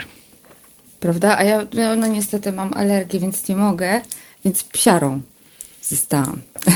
Ja miałem persa 12 lat w domu, a potem się okazało, że jestem uczulony. Ale tego persa tak kochałem, że chyba mi nie przeszkadzało. E, no ale wracamy. Sami kociarze na YouTubie, a my obie polityce. Mm. No właśnie, czyli bardziej się boimy jednak według tego dyskursu politycznego, tak. jakby lecimy jako obywatele z tematem i mówimy, że no dajcie nam spokój z tymi wyborami, pozabijacie nas, to nie jest bezpieczne, po prostu. Tak, a zarazem też można e, dostrzec, że na poziomie e, czy można dostrzec pewnego rodzaju, czy ja wiem, niedojrzałość mhm. naszej e, elity politycznej, polegającej na tym, że rzeczywiście przez cały czas, no bo obywatele się faktycznie boją i e, ten niepokój jest uzasadniony, tak?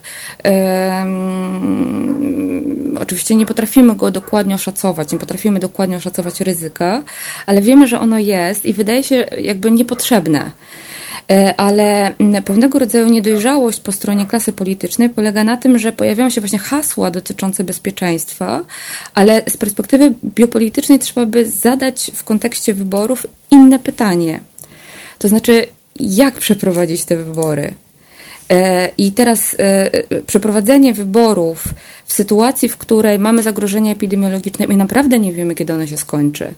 Może będzie tak, że y, cud się ziści i y, bardzo szybko zostaną, czy względnie szybko y, zostanie opracowany jakiś lek albo szczepionka, ale równie dobrze może być tak, że to, ta sytuacja po prostu potrwa dłużej i nie da się tak po prostu wyeliminować tego wirusa, dlatego że on też mutuje i tam są jakieś kłopoty z rozmaite, z jakby wyeliminowaniem tego zagrożenia. W związku z tym, żebyśmy zachowali wybory demokratyczne, to my musimy opracować technikę,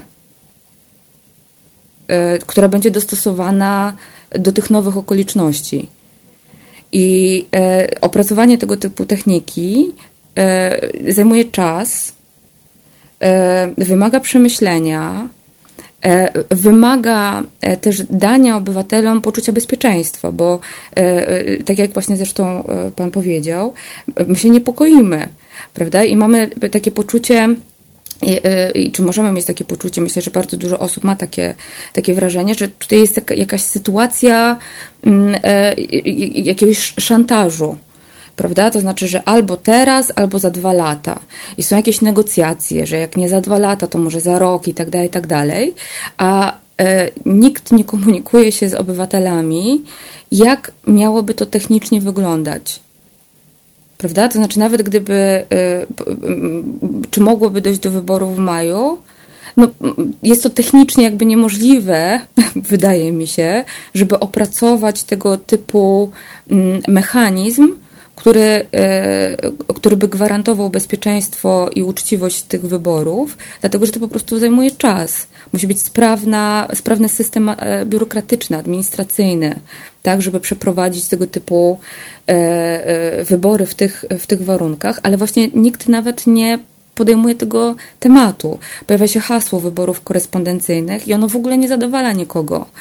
E, I jeszcze dodatkowo ta, e, ta ustawa, czy ta, ta zmiana w kodeksie wyborczym e, wygląda w ten sposób, że jakby ona jakby mówi, kiedy miałyby się te wybory odbyć, jakie są ramy czasowe, że miałyby się odbyć też właśnie w sposób korespondencyjny, ale tak naprawdę szczegóły będą, e, e, gdyby ta ustawa przeszła, to szczegóły będą opracowywane na bieżąco po przyjęciu ustawy i wejdą w życie mocą rozporządzeń.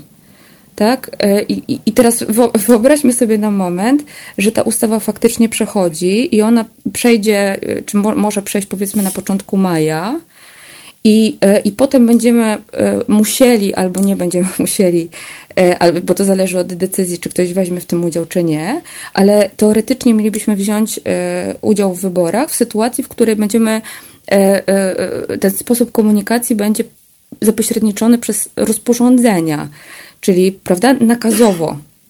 W jaki mhm. sposób, co, e, e, co mamy robić, jak mamy robić i tak dalej. To też nie gwarantuje bezpieczeństwa, w tym sensie, że my powinniśmy mieć informacje, nie tylko o tym, jak możemy zagłosować, ale też w jaki sposób będzie zagwarantowane e, to, że wybory będą tajne. W jaki sposób będą liczone głosy, kto będzie pilnował przeliczania głosów i tak dalej, i tak czyli e, mm, e, tutaj ta perspektywa biopolityczna oznaczałaby faktycznie pewnego rodzaju technikę, która, no paradoksalnie znowu tutaj trochę e, kolejny paradoks, tak, że na gruncie Foucault właśnie biopolityka jest tutaj pewnego rodzaju, no też jakimś zagrożeniem.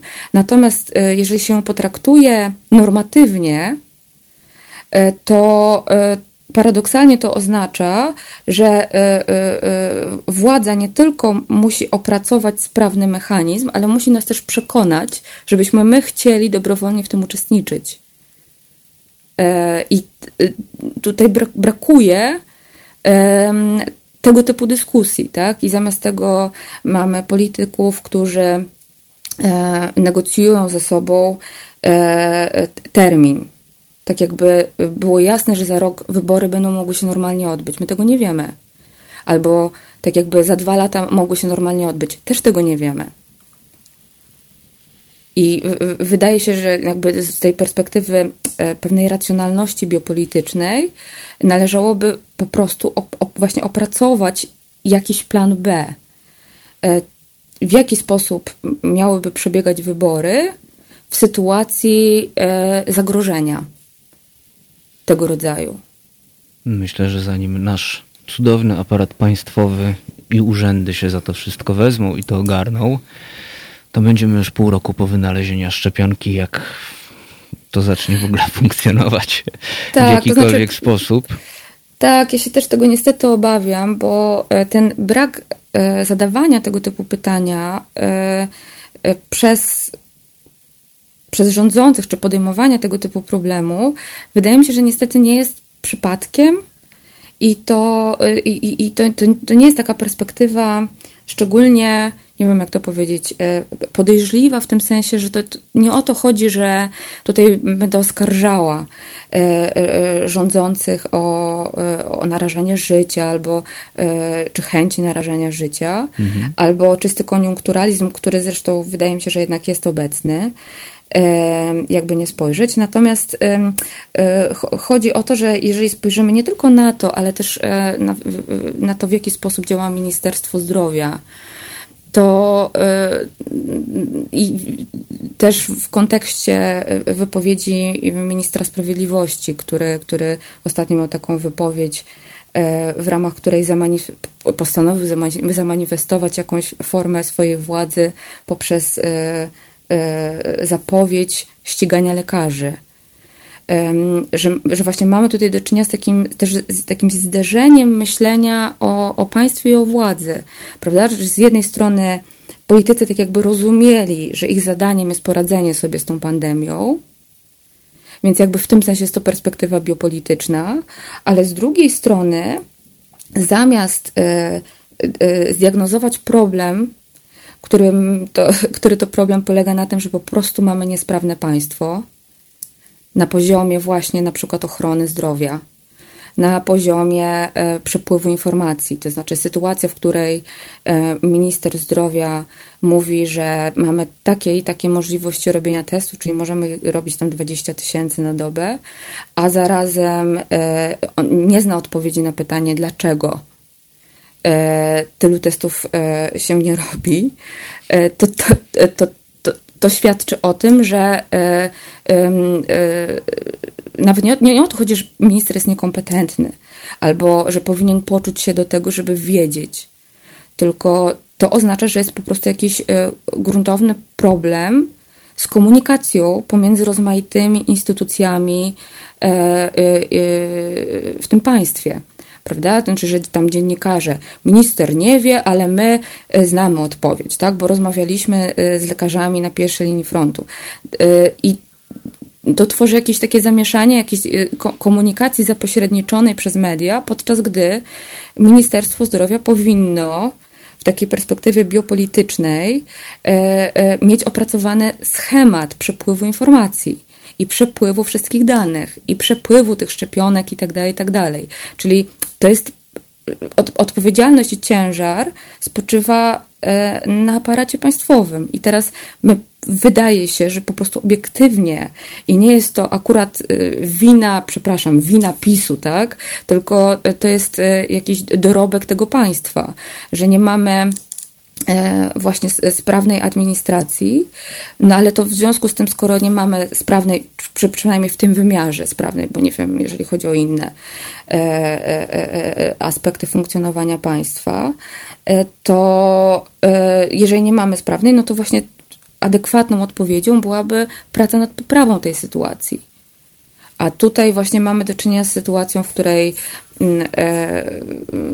władza wysyła sygnał, e, sygnały z jednej strony obarczające lekarzy, z drugiej strony zaprzeczające, że to jest wina lekarzy, podczas gdy nawet jeżeli lekarze, nie wiem, popełnili e, nie wiem, jeżeli na przykład zdarzało się jakieś sytuacje, w której lekarze popełnili jakieś błędy w sztuce, no to to jest niestety i tak problem państwa. Dlatego, że to państwo powinno, e, przepraszam, ujarzmić lekarzy w taki sposób, żeby przygotować ich na, wypracować techniki i praktyki radzenia sobie z pandemią. Prawda? Czyli to jest kwestia szkoleń. To jest kwestia e, materiałów e, zabezpieczających i tak dalej, i tak dalej. To, to nie jest kwestia poszczególnych obywateli, tylko mechanizmu zarządzający, za, zarządzającego całym tym procesem tak? I on jest niesprawny, czyli po jednej stronie mamy język, który mówi tak, bezpieczeństwo, bezpieczeństwo, tak, ale z drugiej strony my realnie wcale nie, nie doświadczamy poczucia bezpieczeństwa, tak? Dlatego, że właśnie widzimy, że e, sposób funkcjonowania e, służby zdrowia nie jest, mówiąc łagodnie, optymalny. E, e, konfuzje związane właśnie z, e, z tymi jakimiś przepychankami dotyczącymi winy, tak? że kto tu mhm. jest winny tej sytuacji. To jest z perspektywy biopolitycznej stawianie tego typu pytań jest absurdalne. Właśnie, tu, tu wtrącę, bo znalazłem mhm. ciekawy komentarz tym razem na naszym Facebooku. Pan Maciej Mono pisze, wszyscy mówią i widzą, co się wyrabia, ale najgorsze jest to, że opozycję mamy żadną i nic z tym nie zrobią. Krzyczą, pyszczą do mikrofonów i dalej są to słowa niepoparte czynami. Demagogii mamy dość. I właśnie tutaj wkracza pani doktor z tym, co zaczęła pani mówić. E, I co, co, co mnie się tak kojarzy z tym, że no, to się tak e, popularnie mówi, że oni są wszyscy po jednych pieniądzach, ale no władzy, władzy zależy na, na władzy. E, przede tak. wszystkim. I jakby no, co ma robić opozycja? Opozycja by robiła teraz to samo, będąc, będąc na miejscu rządzących. Chciałaby przedłużyć sobie władzę.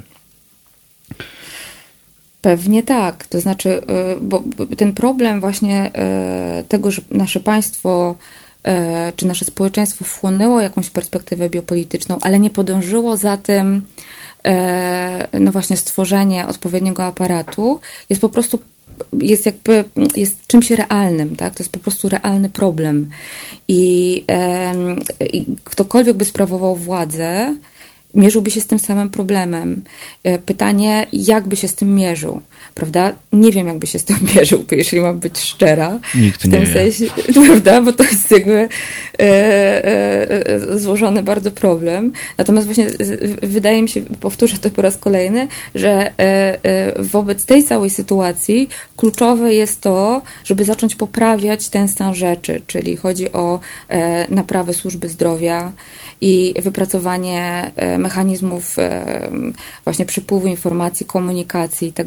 To jest coś, e, czym na przykład Korea Południowa była w stanie zarządzać w taki sposób, że udało im się, nie wiem czy wygrać z, z tym zagrożeniem, ale powiedzmy też ujarzmić tego koronawirusa prawda? Czyli e, tylko, że to jest e, ten przykład Korei Południowej jest o tyle dla nas nie doścignie, e, ten wzorzec powiedzmy jest dla nas niemożliwy do takiej prostej implementacji, bo to jest społeczeństwo potwornie stechnologizowane, prawda? Czyli jest przepaść pomiędzy nami a Koreą Południową, jeżeli chodzi o cyfryzację społeczeństwa prawda? Y, tam jest tak, że każdy obywatel dostawał informacje na telefonie, co ma robić, tak? gdzie ma się udać, y, co wolno, czego nie wolno i tak dalej. I towarzyszyła temu bardzo wytężona praca administracji, która opracowywała schemat strategii walki, testów i tak dalej, i tak dalej. I teraz my technicznie w Polsce nie bylibyśmy w stanie tego przeprowadzić, ale to, że nikt nawet nie zadaje pytania, tak? Co w związku z tym? A zamiast tego właśnie są te e, jakieś podchody, i to faktycznie jest tak, że opozycja niestety e, też powiela ten sposób właśnie e, myślenia. To znaczy, że z jednej strony chodzi o zdrowie obywateli, a z drugiej strony o to, żeby, tak jak właśnie Pan powiedział, wygrać wybory. Prawda? I tutaj właśnie są te jakieś spekulacje, że, e, że chodzi o to, żeby przesunąć o, rok, bo wtedy jest największa szansa, że obecny prezydent przegra. A za dwa lata jest większa szansa, że jednak wygra. I po prostu e, to jest, e, no właśnie, z jednej strony zdrowie, a z drugiej strony, nie wiem, partyjna chęć wygrania wyborów. Czyli tutaj nasz tego słowa nie lubi, to powiem inaczej. E, nasz menedżer programowy często powtarza, e, nie tylko na antenie, e, że jakby teraz jest tylko jedna partia na wiejskiej. Partia jest nazywana partią Sejm. I ja to właśnie tak troszeczkę przez ten aparat biopolityczny właśnie tak rozumiem, że, że politycy dążą do, do władzy, używając tego aparatu biopolitycznego, nie, samej, tak. nie samego pojęcia oczywiście biopolityki, tylko takiego aparatu, który nam proponuje Foucault. I myślę, że powinniśmy też e, Państwu, drogim słuchaczom Haloradia, za, za, zaproponować, żeby spróbowali zmierzyć się z podjęciem takiej próby e, korzystania z tego aparatu biopolitycznego, który mam nadzieję również dzisiaj troszeczkę e, Państwu kilka rzeczy uświadomił E, czemu tak się dzieje i czemu tak jest. E, e, co jeszcze? No, widać wyraźnie, że wszystko jest polityczną kalkulacją. Tak jak mówi pani doktor, jedni by chcieli za rok, inni by chcieli teraz, inni za dwa lata. I trochę się wykorzystuje ten dyskurs dbania o nasze zdrowie, no ale to są wszystko działania pozorne. No, noszenie masek, E, jest racjonalne i no, już dużo było dyskusji między różnymi osobami i tutaj w studiu, w, w kuluarach również z Halo Radia, jak gdzieś tam ze znajomymi o tym rozmawiam. I to, to też jest ciekawe zjawisko, że jakby w tym dyskursie troszeczkę się za, zapadamy, zapominamy i też nam właśnie to wszystko, o czym pani doktor mówiła, e, uciekło ale to też właśnie przez ten aparat, który widać dzięki biopolityce, przez, przez ten dyskurs, y, który mówi, że jesteśmy racjonalni i będziemy dbali o swoje zdrowie. Więc, tak. więc kłócimy się też o maseczki, a, a właśnie ucieka nam meritum, że jakby nikt nam nie służy jako obywatelom. Wszyscy tylko kalkulują, żeby to mięso poszło zagłosować w pewnym momencie. Tak, tak. I Proszę nawet te, te, te, tak, no bo nawet te y, obostrzenia i ja nie kwestionuję E, no bo jeżeli byśmy spojrzeli na to całkowicie e, tak bezstronnie i racjonalnie, czy próbowali, nie wiem, czy to jest możliwe, ale no jeżeli mamy takie zagrożenie i mamy niesprawne, e, niesprawną, niesprawny aparat właśnie biurokratyczny i bardzo osłabiony system ochrony zdrowia, to obostrzenia polegające na tym, że się przerzuca ciężar radzenia sobie z tym kryzysem na obywateli, w tym sensie, że ci, którzy mogą, mają siedzieć w domu. Ale to działa tak samo jak e, to, że niektóre firmy produkujące napoje nie wróciły do szkła i nikt od nich tego nie wymaga, tylko my mamy segregować śmieci. To jest już Tak. działanie wręcz korporacyjne państwa. Dokładnie, prawda? Czyli chodzi o e, e, kwestię modelu odpowiedzialności państwa, prawda? Czyli można przerzucać na obywateli. W tym kontekście to oznaczało bardzo surowe represje, prawda? Czyli te, te obostrzenia, że nie można do lasu wchodzić, co się wydawało absurdalne. E, albo że nie można iść do parku, a zamiast tego wszyscy mają się kisić pod domami, co jakby stanowi jeszcze większe przecież zagrożenie. E, Jest zamiast właśnie iść na jakąś formę współpracy z obywatelami, wydawało się, że obywatele są bardzo karni w Polsce. E, To znaczy, e, e, wydaje się, że można było po prostu z nimi współpracować, czy z nami współpracować. A, a tutaj właśnie było to przerzucanie odpowiedzialności na, na obywateli. I jeszcze właśnie bym to zrozumiała, gdyby poszło za tym taka bardzo intensywna praca nad poprawą kondycji państwa. Ale właśnie w takim wymiarze służebnym. I też jeżeli chodzi o wybory, to wydaje się, że taką racjonalną odpowiedzią byłoby po prostu, to my się teraz technicznie tym zajmiemy. Prze, prze, należy przełożyć wybory, em, czyli wprowadzić stan pewnie klęski żywiołowej, albo któryś ze stanów nadzwyczajnych, ale wydaje się, że ten się wydaje najbardziej jakiś sensowny. W ten czas wykorzystać po prostu na to, żeby opracować technikę. E, e, e, łącznie ze współpracą z prawnikami, żeby to jakby było i zgodne z prawem, i jakoś dawało nam jak, jakieś poczucie bezpieczeństwa zakomunikować to obywatelom, przekonać, że jest to jakoś sensowne, e, e, jakąś akcję promocyjną czy informacyjną przedstawić, dać odpowiedni czas, żeby wszyscy to zaimplementowali sobie oraz e, tym samym dać czas na to, żeby mogła się odbyć kampania wyborcza i voilà! Ile by to zajęło? Może pół roku, może siedem miesięcy, może rok pewnie mniej niż rok, tak? Ale to by była racjonalna, e, nie e, oparta o jakieś takie kalkulacje e, polityczne odpowiedź na tą sytuację. A zamiast tego właśnie mamy takie mało dojrzałe, jak sądzę, wypowiedzi właśnie dotyczące tego, kiedy, właśnie jakieś takie negocjacje dotyczące terminów, Mhm. gdzie w ogóle nie ma, w ogóle nie ma e, e, e, żadnego namysłu na tym, jak nawet w przesuniętym terminie te wybory mogłyby się odbyć. To tak na zakończenie e, powiem, Tak. że Foucault chyba jednak słusznie za, zatytułował e, jedną ze swoich no, najważniejszych książek, powiedzmy książek, e, że trzeba jednak bronić społeczeństwa. Chyba Tak. się musimy sami bronić. Pani doktor, Tak. bardzo Pani dziękuję za, Dziękuję. za tą rozmowę, za to połączenie. Mam nadzieję, że Wy, drodzy Państwo, usłyszeliście e, kilka ciekawych rzeczy dotyczących również tego, jak być może powinno wyglądać, jak po, po, powinna wyglądać, może nie tyle walka z wirusem, co rozwiązanie chociażby ordynacji wyborczej. E, jak powinniśmy e, i czego powinniśmy, to jest chyba fajna podpowiedź, czego powinniśmy w ogóle wymagać od polityków i od ich działań. Bo jak na razie to Dokładnie. jesteśmy po prostu e, mięsem. Mięsem. Jest kiełbasa wyborcza, my jesteś, jeszcze też jesteśmy mięsem. Pani doktor, bardzo dziękuję, a rozmawialiśmy z Dziękuję. panią doktor Magdaleną Gawin z Instytutu Filozofii UW o biopolityce, a już za chwilę połączymy się z e, doktorem Jakubem Terczem. Tymczasem zostawiam państwa ze Scorpions, Wind of Change.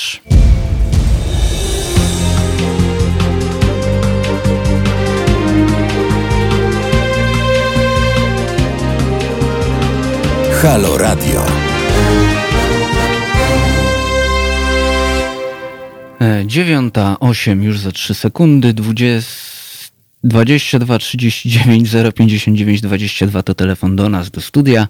Teraz małpa halo.radio to mail, e, na który możecie Państwo do nas pisać w czasie audycji. Piszecie też na YouTube'owym i Facebookowym czacie. A my połączyliśmy się właśnie z doktorem Jakubem Terczem, doktorem nauk humanistycznych, prezesem zarządu Fundacji OSFP, czyli Otwarte Seminaria Filozoficzno-Psychiatryczne, które to są związane z Uniwersytetem Warszawskim. Doktor Tercz należy do zespołu sterującego International Network for Psychiatry and Philosophy. Jest też specjalistą do spraw partnerstw lokalnych Mokotowskiego Centrum Zdrowia Psychicznego przy Instytucie Psychiatrii i Neurologii. E, zaś razem z Katarzyną Parzuchowską e, kieruje, steruje teatrem Kryzys w Domu Kultury Stokłosy. Jest też zastępcą przewodniczącego Rady Koordynacyjnej Zespołu Regionalnego Koalicji na Rzecz Osób Chorujących Psychicznie, kierującego działalnością Warszawskiego Domu pod Fontanną. No to ci zrobiłem wejście, Jakubie. Dzień dobry. No nie, dzień dobry, e, cześć Kornelu, bo my się znamy i chyba możemy tak, prawda, zachować mm, Oczywiście. E, taką, taką formę. Bardzo mi miło, bardzo dziękuję za zaproszenie. E, witam słuchaczy Ależ sama Halo Radio. No dobrze, tak zajawiłem w internecie, mm, a Państwu na początku audycji również, że porozmawiamy i o działalności w OSFP której zresztą byłem wolontariuszem, e, że porozmawiamy właśnie o teatrze Kryzys, e, ale też mówiłem o tym, że porozmawiamy właśnie o partnerstwach lokalnych, e, nad którymi ostatnio działasz chyba bardzo mocno, bardzo silnie, a które to są związane z Mokotowskim Centrum Zdrowia Psychicznego.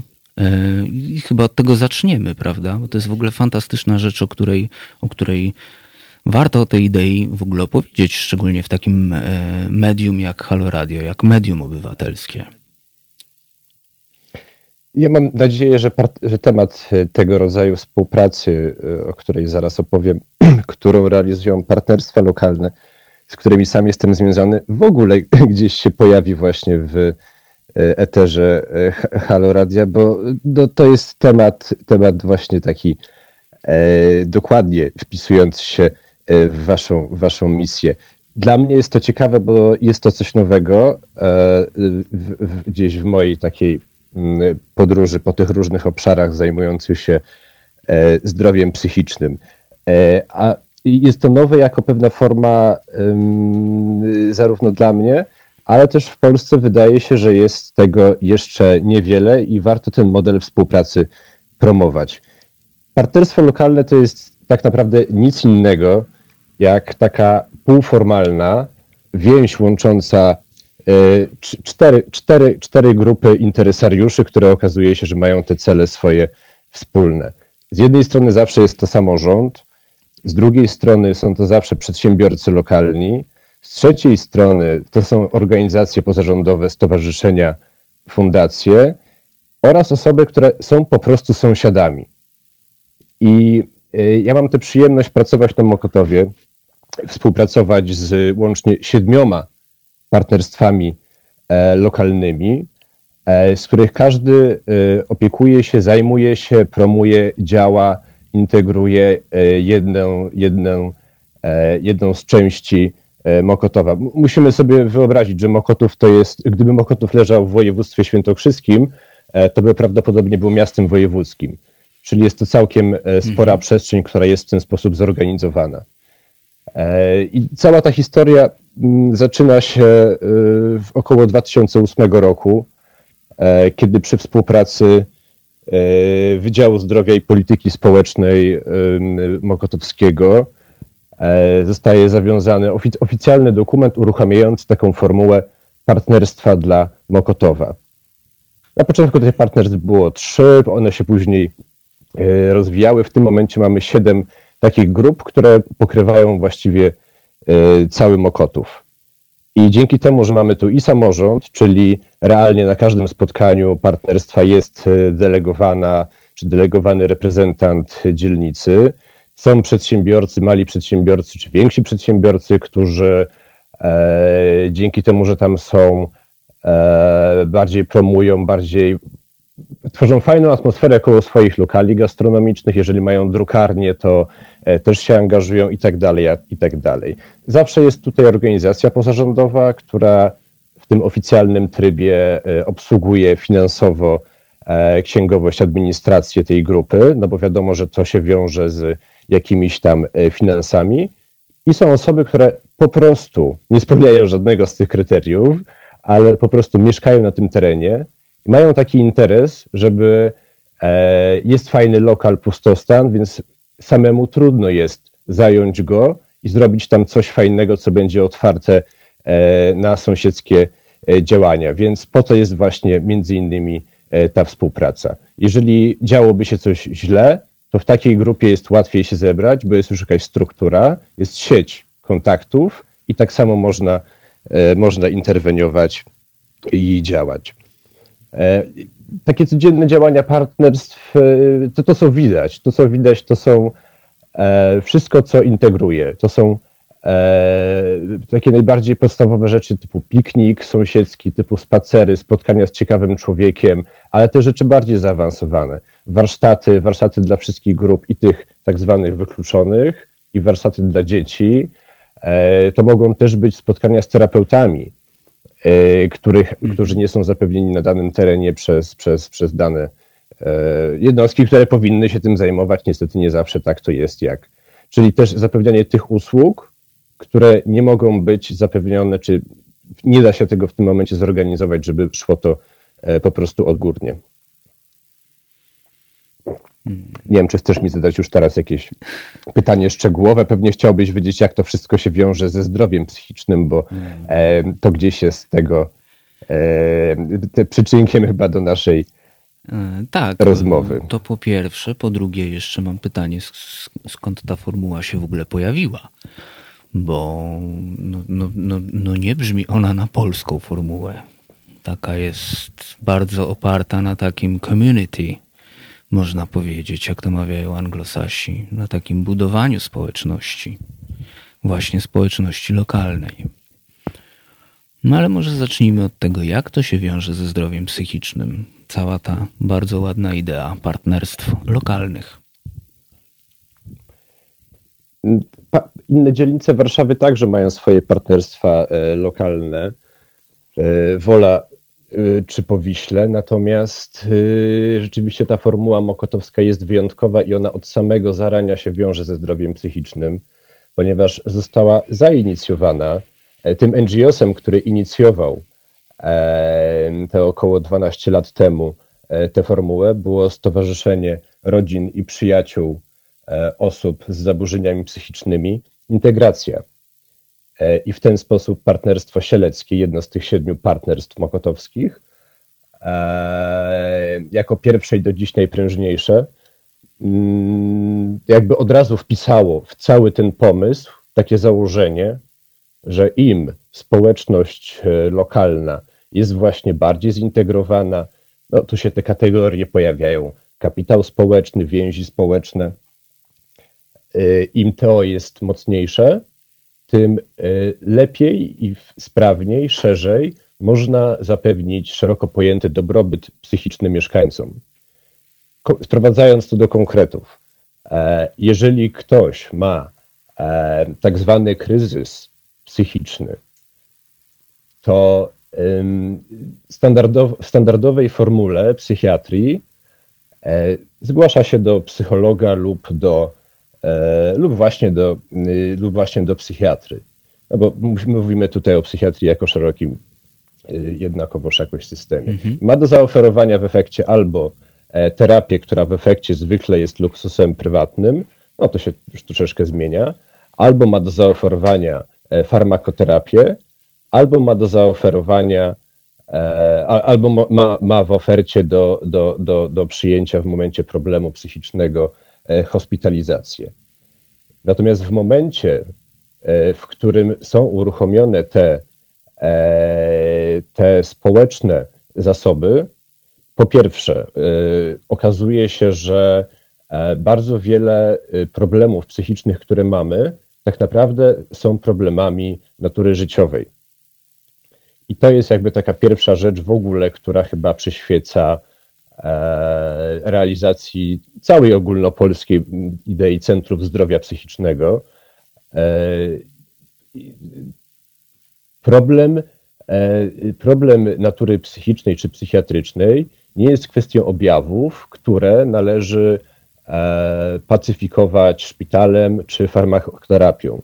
te elementy są dalej dostępne, one są bardzo ważne, natomiast bardzo często nie są konieczne. On, szczególnie szpital, stanowi tutaj ostatnie ogniwo. Więc po pierwsze, więc przede wszystkim okazuje się, że zmienia się cały kontekst.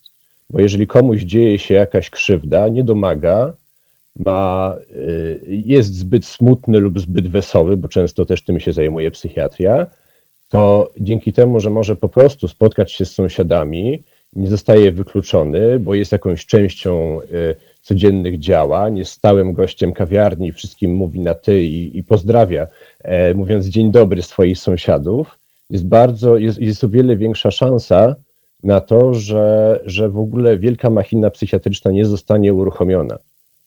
A jeżeli ona zostanie uruchomiona, nawet, to będzie o wiele bardziej efektywna. Czyli to jest, to jest mhm. ja bym chciał, żeby to jakby wybrzmiało. Tradycyjna psychiatria patrzy na problemy zdrowia psychicznego od strony objawów. Czyli sukces, sukces psychiatrii polega na tym, że ktoś y, unormował swój nastrój, y, ktoś nie ma już y, omamów, e, ktoś już nie odczuwa lęku. To jest tylko połowiczne zwycięstwo. E, w psychiatrii środowiskowej która właśnie tutaj w Mokotowskim Centrum e, no, jest realizowana właśnie też dzięki współpracy z partnerstwami. Problem psychiatryczny zostaje rozwiązany wtedy, kiedy ktoś znów może wrócić do e, na swoją miarę pełnowartościowej realizacji siebie jako, no, tak ładnie brzmi, obywatela, członka rodziny, może wrócić do pracy, kontynuować edukację. To jest wtedy sukces. Czyli można powiedzieć, że e, no takim e, taką drogą właśnie do, e, jak to określiłeś, bo to jest bardzo ładne określenie, dobrobytu, dobrostanu psychicznego, jest pozostawanie również, traktowanie się przez podmiot jako taką część, element kapitału społecznego, tak? To są więzi społeczne, które trzeba budować, tak jak mówisz. Y, lepiej jest tym, którzy znają wszystkich w pobliskiej kawiarni i mówią im na ty. E, trochę to tak wczoraj też już o tym rozmawialiśmy i mówiłeś też o tak, o, przyrównywałeś to do takiej kartki, która wisi na parterze bloku, że tam wyniosę śmieci za sąsiada, chętnie sąsiadowi pomogę. Dawaj, dawaj, dawajcie znać, prawda? Tak, to, to dokładnie są e, te realne przejawy tego, że e, na samej górze w ogólności istnieje ta e, półformalna struktura partnerstwo lokalne, natomiast na samym dole efekt dzisiaj, ten materialny, powinien być taki, że ta kartka jest wywieszona mhm. i że jest to naturalne, że, że to w nas budzi dobry objaw i my się czujemy współodpowiedzialni za swoich sąsiadów. I wszystko jedno, czy to dotyczy problemów związanych z koronawirusem? Czy to dotyczy tego, że nasz sąsiad ma akurat e, kryzys depresyjny? Nie ma to żadnego znaczenia, bo zasada jest dokładnie ta sama. Po prostu życie czasem potrafi kopnąć w kostkę. I, i warto, warto być tą społecznością. E, jest to, uważam, świetna idea, drodzy Państwo, którą warto zapamiętać. I myślę, że jeszcze na chwilę do niej wrócimy, e, Kubo, e, a teraz zagramy, to nam też e, Kajtek pięknie tutaj strzelił, ponieważ zagramy Garbage w utworze I Think I'm Paranoid.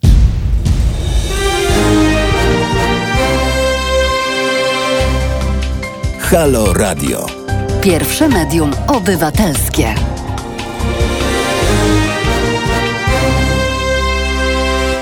9.26 na haloradiowym zegarku. E, ja się nazywam Kornel Wawrzyniak i jestem z, panem, z Państwem do 10. Wracamy do rozmowy z doktorem Jakubem Terczem e, o partnerstwach lokalnych. Jak na razie rozmawiamy o idei partnerstw lokalnych, czyli takich, no, można powiedzieć, yy, wspólnot sąsiedzkich mocno, prawda? To właściwie synonim jest. No, widzisz? I tak to się też bardzo często e, nazywa właśnie. E, zaczęliśmy mówić o, o tym, w jaki sposób, czy, czym są partnerstwa lokalne oraz w jaki sposób wiążą się z systemem ochrony zdrowia psychicznego, bo to czy w ogóle z naszymi codziennymi problemami. E, wiążą się przynajmniej w tej, for, w tej formule mokotowskiej w sposób ścisły, bo w ten sposób to powstało. E, dokładnie wyszło po prostu to, z, takiego, e, z takiego miejsca. Wyszło po prostu z takiej Stowarzyszenia mhm. Integracji, z inicjatywy stowarzy, no, współinicjatywa Stowarzyszenia Integracja, Stowarzyszenia Rodzin i Przyjaciół Osób z zaburzeniami psychicznymi. Czyli, że warto, czyli, że, że, że, że, że, to, się, że to się wiąże. Natomiast to, co chciałem powiedzieć, to, y, to, to jest tylko jeden element. Y, to jest jeden element y, tego, co robimy w Mokotowskim Centrum Zdrowia Psychicznego w tym momencie. Ja wiem, że sama idea Centrów Zdrowia Psychicznego i ogólnopolski pilotaż Centrów Zdrowia Psychicznego jest już znany słuchaczom i słuchaczkom Halo Radia, bo gościcie regularnie E, Katarzynę e, Kisielińską, która jest e, przedstawicielką biura właśnie na pilotażu centrów na, na Polskę. Także o samej idei ja nie będę się bardziej rozwodził. Ta formuła, która tutaj pozwala nam realizować tę współpracę z partnerstwami, E, Mokotowskie Centrum Zdrowia Psychicznego jest częścią wszystkich partnerstw na takiej samej zasadzie jak, e, jak przedsiębiorcy, jak urząd dzielnicy i tak dalej. E, natomiast jest to jeden tylko z elementów tego, co, co się u nas dzieje. Takie no, modelowe Centrum Zdrowia Psychicznego opiera się na dwóch filarach usług.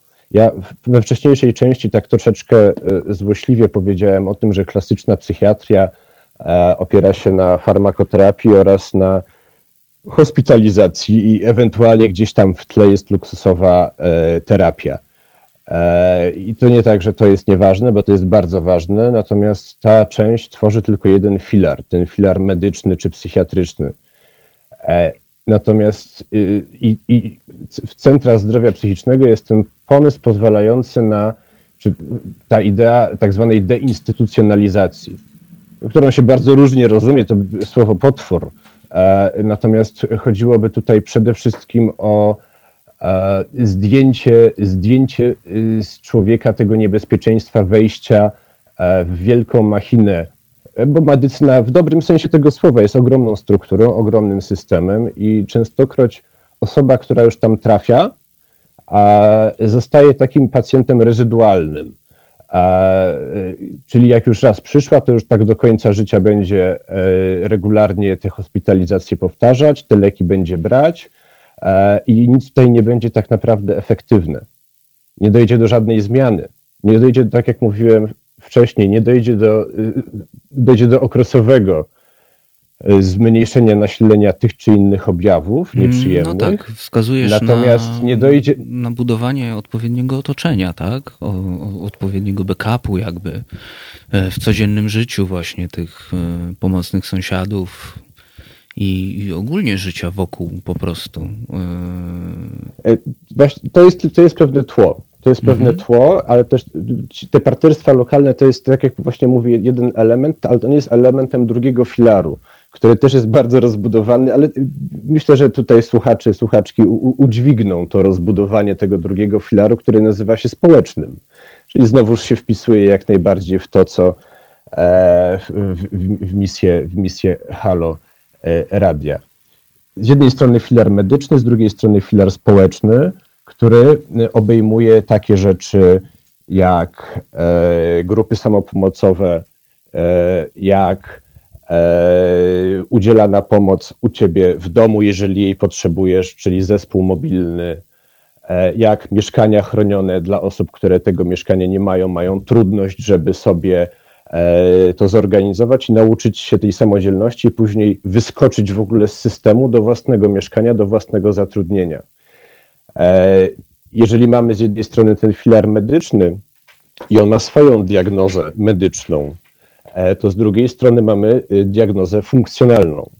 To jest bardzo mało popularna rzecz w Polsce, natomiast diagnoza funkcjonalna pozwala e, zakreślić e, ściśle to, w jaki sposób ktoś w swoim otoczeniu po prostu w swoim życiu funkcjonuje. I tutaj właśnie to, czy ktoś potrafi, czy ktoś w ogóle wie, że istnieją rzeczy, które się dzieją u niego w rejonie, w którym mieszka, czy potrafi z nich korzystać, e, także, czyli po prostu współudział, współtworzenie albo po prostu udział między innymi w tym, co robią e, partnerstwa lokalne, jest bardzo, bardzo ważnym e, współczynnikiem. E, I dopiero te dwa filary, razem ze sobą grające, tworzą pełny model centrum zdrowia psychicznego. I to tak wszystko, co mówię, tak pięknie brzmi i można odnieść wrażenie, że, że jest to pewnego rodzaju laurka E, natomiast prawda jest taka, chciałeś zapytać cały czas o seminaria otwarte. E, prawda jest taka, że e, od początku otwarte seminaria mają i swoich przyjaciół, i orędowników, i także mieliśmy różne współprace takie przy konkretnych działaniach mhm. z Instytutem Psychiatrii i Neurologii, który, którego częścią jest Mokotowskie Centrum Zdrowia Psychicznego bo korzysta z infrastruktury, to są de facto te same kadry, e, ci sami ludzie, którzy, którzy jakby nadają temu i ducha i obsługują to po prostu. E, stąd e, ja bym chciał w ten sposób nadać swojej wypowiedzi pewien ton mimo wszystko wiarygodności. Od 2005 roku, bo mieliśmy chwilę temu w ogóle urodziny, 18, no, dygresja, 18 kwietnia 2015 roku właściwie powstały otwarte seminaria, Wtedy z Andrzejem Kapustą e, z Lublina e, zorganizowaliśmy pierwsze otwarte seminarium filozoficzno-psychiatryczne w, posz w poszukiwaniu wspólnego języka, psychiatrii e, i filozofii. To składam, składam najserdeczniejsze życzenia z okazji tych urodzin. Również. I tamto seminarium też by się nie. Dziękujemy bardzo. I pozdrawiamy serdecznie Andrzeja w Lublinie. E, natomiast y, bez Instytutu Psychiatrii i Neurologii, czyli de facto w tym momencie bez jednego z ważniejszych, jeśli nie najważniejszego e, jakby elementu e, IPIN-u, czyli Mokotowskiego Centrum, no nie było, nie wiem, czy byłaby pierwsza konferencja. Mhm. Bo pierwsza konferencja narodziła się z pewnych rozmów naszego takiego zespołu roboczego, w Instytucie Filozofii Uniwersytetu Warszawskiego, w którym między innymi uczestniczył e, profesor Wciurka, obok profesor Rosińskiej, która reprezentowała stronę filozoficzną, profesor Jacek Wciurka e, reprezentował stronę medyczną. E, natomiast miał ogromne zacięcie humanistyczne od samego początku. I to on pomógł nam pod każdym możliwym względem tę pierwszą konferencję zorganizować. I tak się to trochę zaczęło. I jeżeli od samego początku, motywem przewodnim naszej, naszych konferencji, całej w ogóle fundacji, jest poszukiwanie innych dyskursów, jak to się mówi, e, innych języków niż te medykalizujące, e, na opis tego, co dzieje się, e, co jest uznawane za nienormatywne w naszym zachowaniu, co jest uważane za nienormatywne w tym, jak odczuwamy. E, w tym tak trudnym przecież do zdefiniowaniu cierpieniu psychicznym. Mhm. E, od początku przyświecało nam to przekonanie, że język medyczny nie jest jedynym możliwym do wykorzystania, być może nie zawsze jest najbardziej adekwatnym. E, to w tym momencie, jeżeli od początku dzisiaj naszej rozmowy parokrotnie zwróciłem uwagę, że chodzi na przykład o to, że problem natury psychicznej jest problemem życiowym, I pojawiają się tu konkretne praktyki na Mokotowie i w wielu innych miejscach Polski realizujące to, to nie mogę nie powiedzieć inaczej niż jest to realizacja jednych, jednego z elementów e, tego, co nam przyświecało od początku.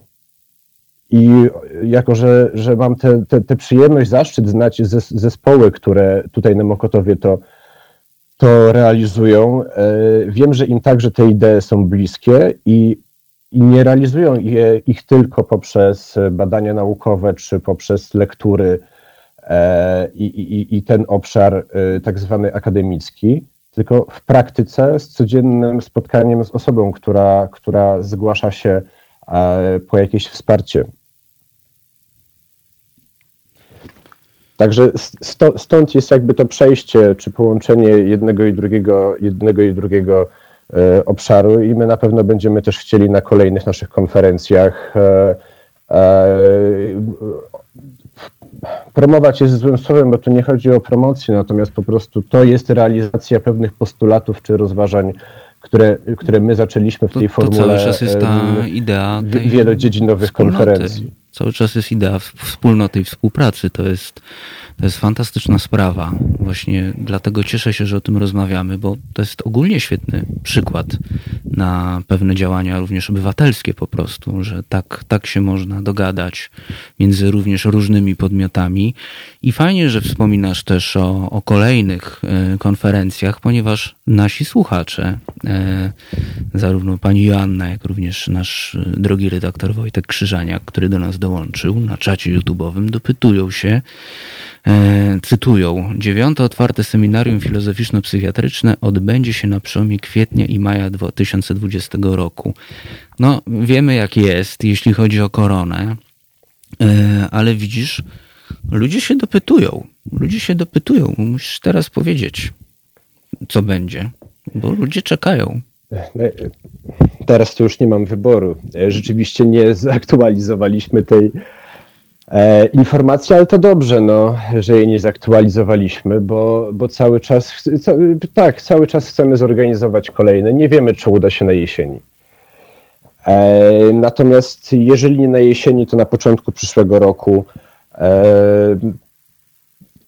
nie wiemy, czy nie podejmiemy przypadkiem tematu najbardziej aktualnego, czyli problemu z określeniem tego, co nam właściwie będzie po całym okresie e, które mamy. No i też będzie to e, dobry moment jest...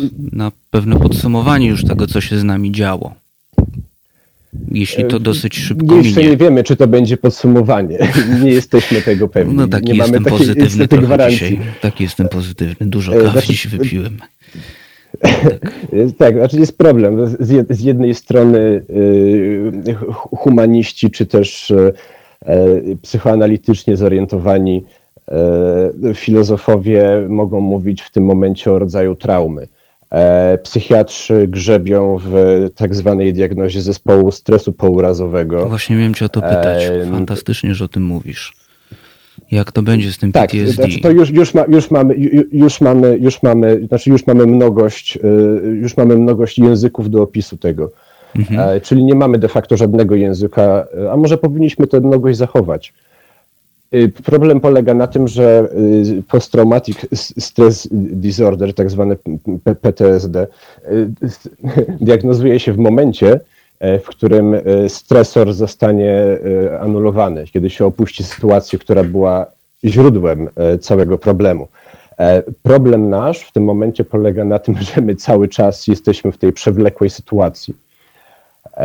Problem polega na tym, że chyba największym problemem jest to, że my de facto E, nie jesteśmy w stanie y, zorientować się do bardzo, bardzo wielu współrzędnych takich naszego codziennego życia, które kiedyś było oczywiste. E, wiem, że e, chwilę wcześniej z Magdaleną Gawin rozmawialiście między innymi o problemie wskazówek, jak zachowywać się w sytuacji kryzysu, czy nosić maseczki. No to jest no, najbardziej chociaż. trywialny przykład, ale my, ale my de facto nie wiemy. To znaczy dostajemy bardzo sprzeczne komunikaty, E, przedsiębiorcy nie wiedzą, kiedy ich firmy ruszą, e, turyści nie wiedzą, kiedy wyjadą na wakacje, e, uczniowie nie wiedzą, jak zdadzą matury. No i mamy też taki obraz, że to w pewnym momencie znowu się włączy, że to znowu się włączy. I nagle się okaże, że nie, że o 10 można pójść do sklepu, bo nie ma. Wybacz za te trywialne przykłady, ale z, zobacz, że skończył się kolejki do sklepów, które są, skończy się siedzenie w domu, nagle mamy przynajmniej taki obraz tego, bo nie wiemy, jak to będzie wyglądało, a ta niepewność też jest kluczowa, ale zobacz, że jest tak, że nie wiemy, jak to będzie wyglądało, nie wiemy, kiedy to się skończy, ale też zakładamy, że skończy się to tak pyk i wszystko nagle ruszy. Jutro ktoś przyjdzie i powie, okej, okay, lecimy z tematem. Od jutra pracujecie w biurze, od jutra możecie wszyscy wejść do sklepu i tak dalej, i tak dalej, i tak dalej. I może być też tak, że e, PTSD jak PTSD, ale przytłoczy nas po prostu powrót do, do życia poza pandemią. Zgodzisz się tak, z tym? Tak, to nie, nie, tak, znaczy to już, już dla. Ja opieram się na, na codziennych rozmowach, natomiast e, wydaje się, że pojawi się grupa osób, która w drugą stronę e, tak bardzo przyzwyczai się do tego, tego modelu życia, który teraz, do którego teraz jesteśmy przymuszeni, że trudnością będzie znowu konkret, zmiana w drugą stronę, czyli powtórna adaptacja. To wszystko i z tego się wyłania, z tego się wyłania jakby takie bazowe pytanie, czy bazowe zagadnienie dla nas. Bo z jednej strony być może tematem takiego otwartego seminarium dziewiątego byłaby sama próba określenia takiego wielodziedzinowego sytuacji, w której jesteśmy. Jakaś forma podsumowania, Mhm. Ale z drugiej strony wydaje mi się bardzo ciekawe to, żeby zaakceptować zarówno w jakiejś formie w życiu codziennym, bo jesteśmy do tego zmuszeni, ale też podjąć jako temat e, konferencji czy temat badawczy samą tą niewiadomą, że to jest ciekawe, że my naprawdę jesteśmy teraz zbiorowo w sytuacji, w której, w której nie wiemy. I to powiedzenie sobie, że nie wiemy, e, mi się wydaje, że za, mało sobie te, to otwarcie mówimy, bo polityk e, nie może powiedzieć, że nie wie. Polski polityk przynajmniej nie może powiedzieć, że nie wie czegoś. E, staramy się raczej wiedzieć. A wydaje mi się, że powinniśmy gdzieś zaakceptować taką niewiadomą, i to jest trochę test tego, na ile taką nieokreśloność, niepewność po prostu jesteśmy w stanie zaakceptować. Natomiast ona będzie miała swoje konsekwencje.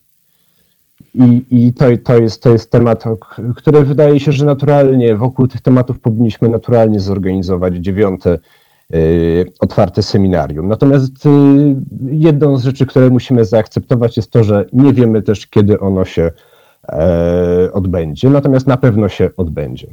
Zostańmy jeszcze przy tym temacie y, tego bycia w tej niewiadomej E, ja już e, poprzednio zajawiałem taki motyw.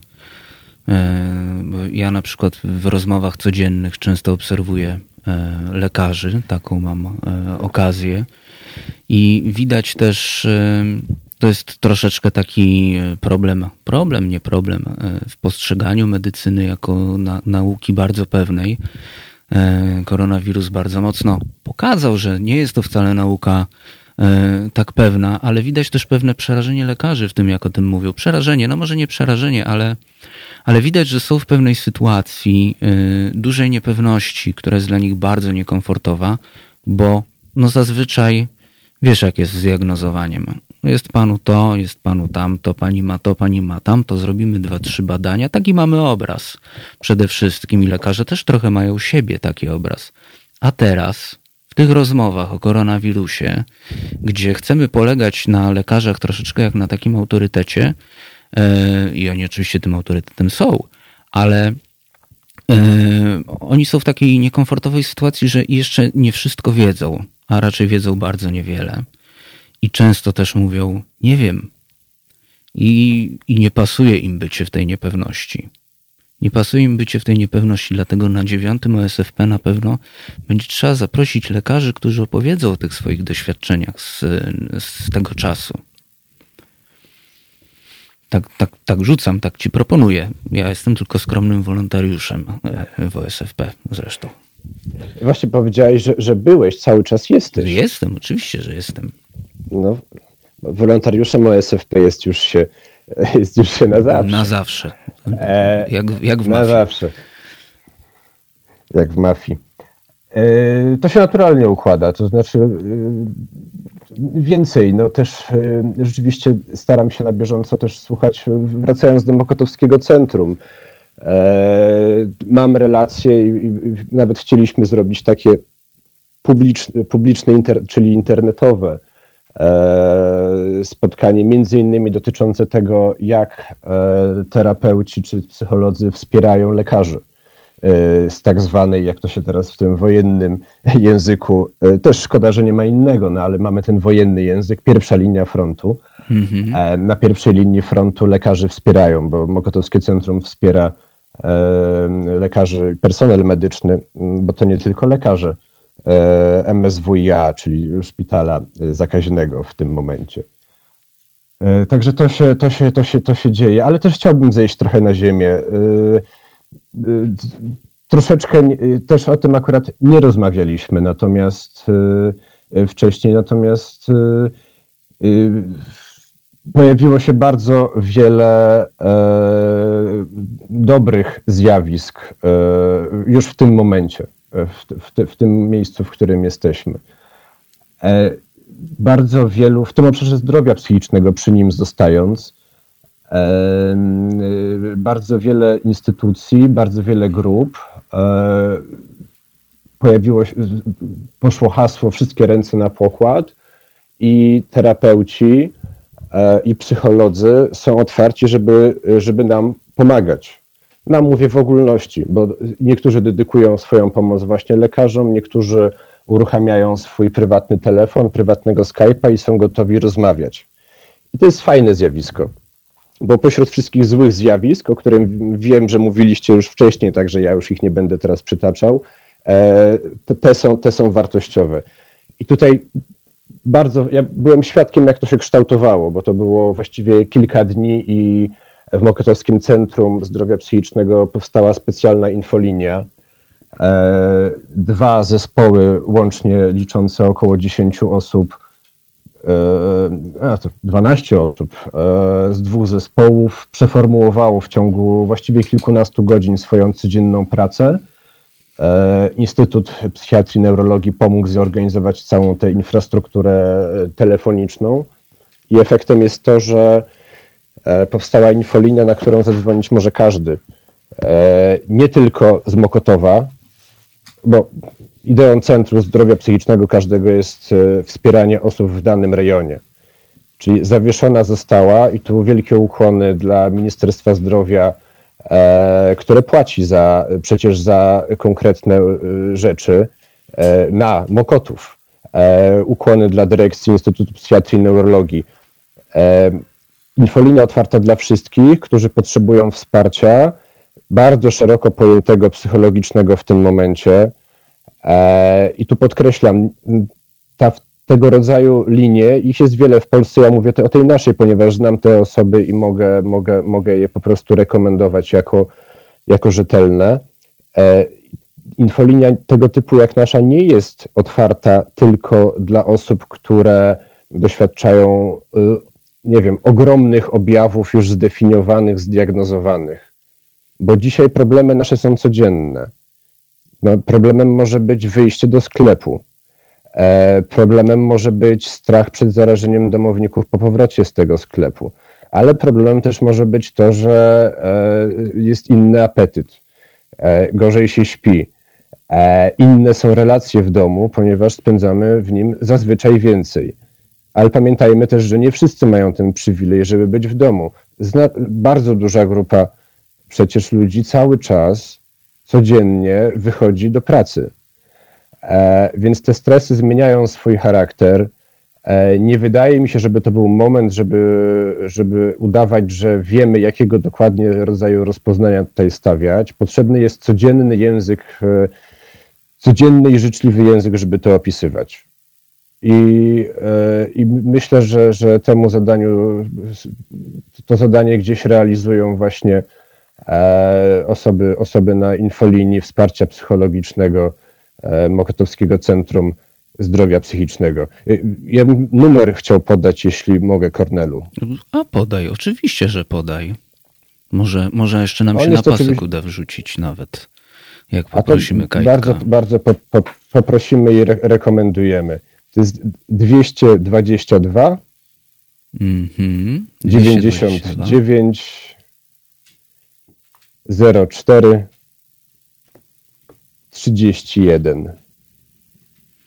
jeszcze ten numer dorzucimy Państwu w update'cie treści przy audycjach na Facebooku albo też w komentarzu, jeśli, jeśli masz taką ochotę i moc Kubo, to, to możesz wrzucić po prostu w komentarzu też pod, pod audycją.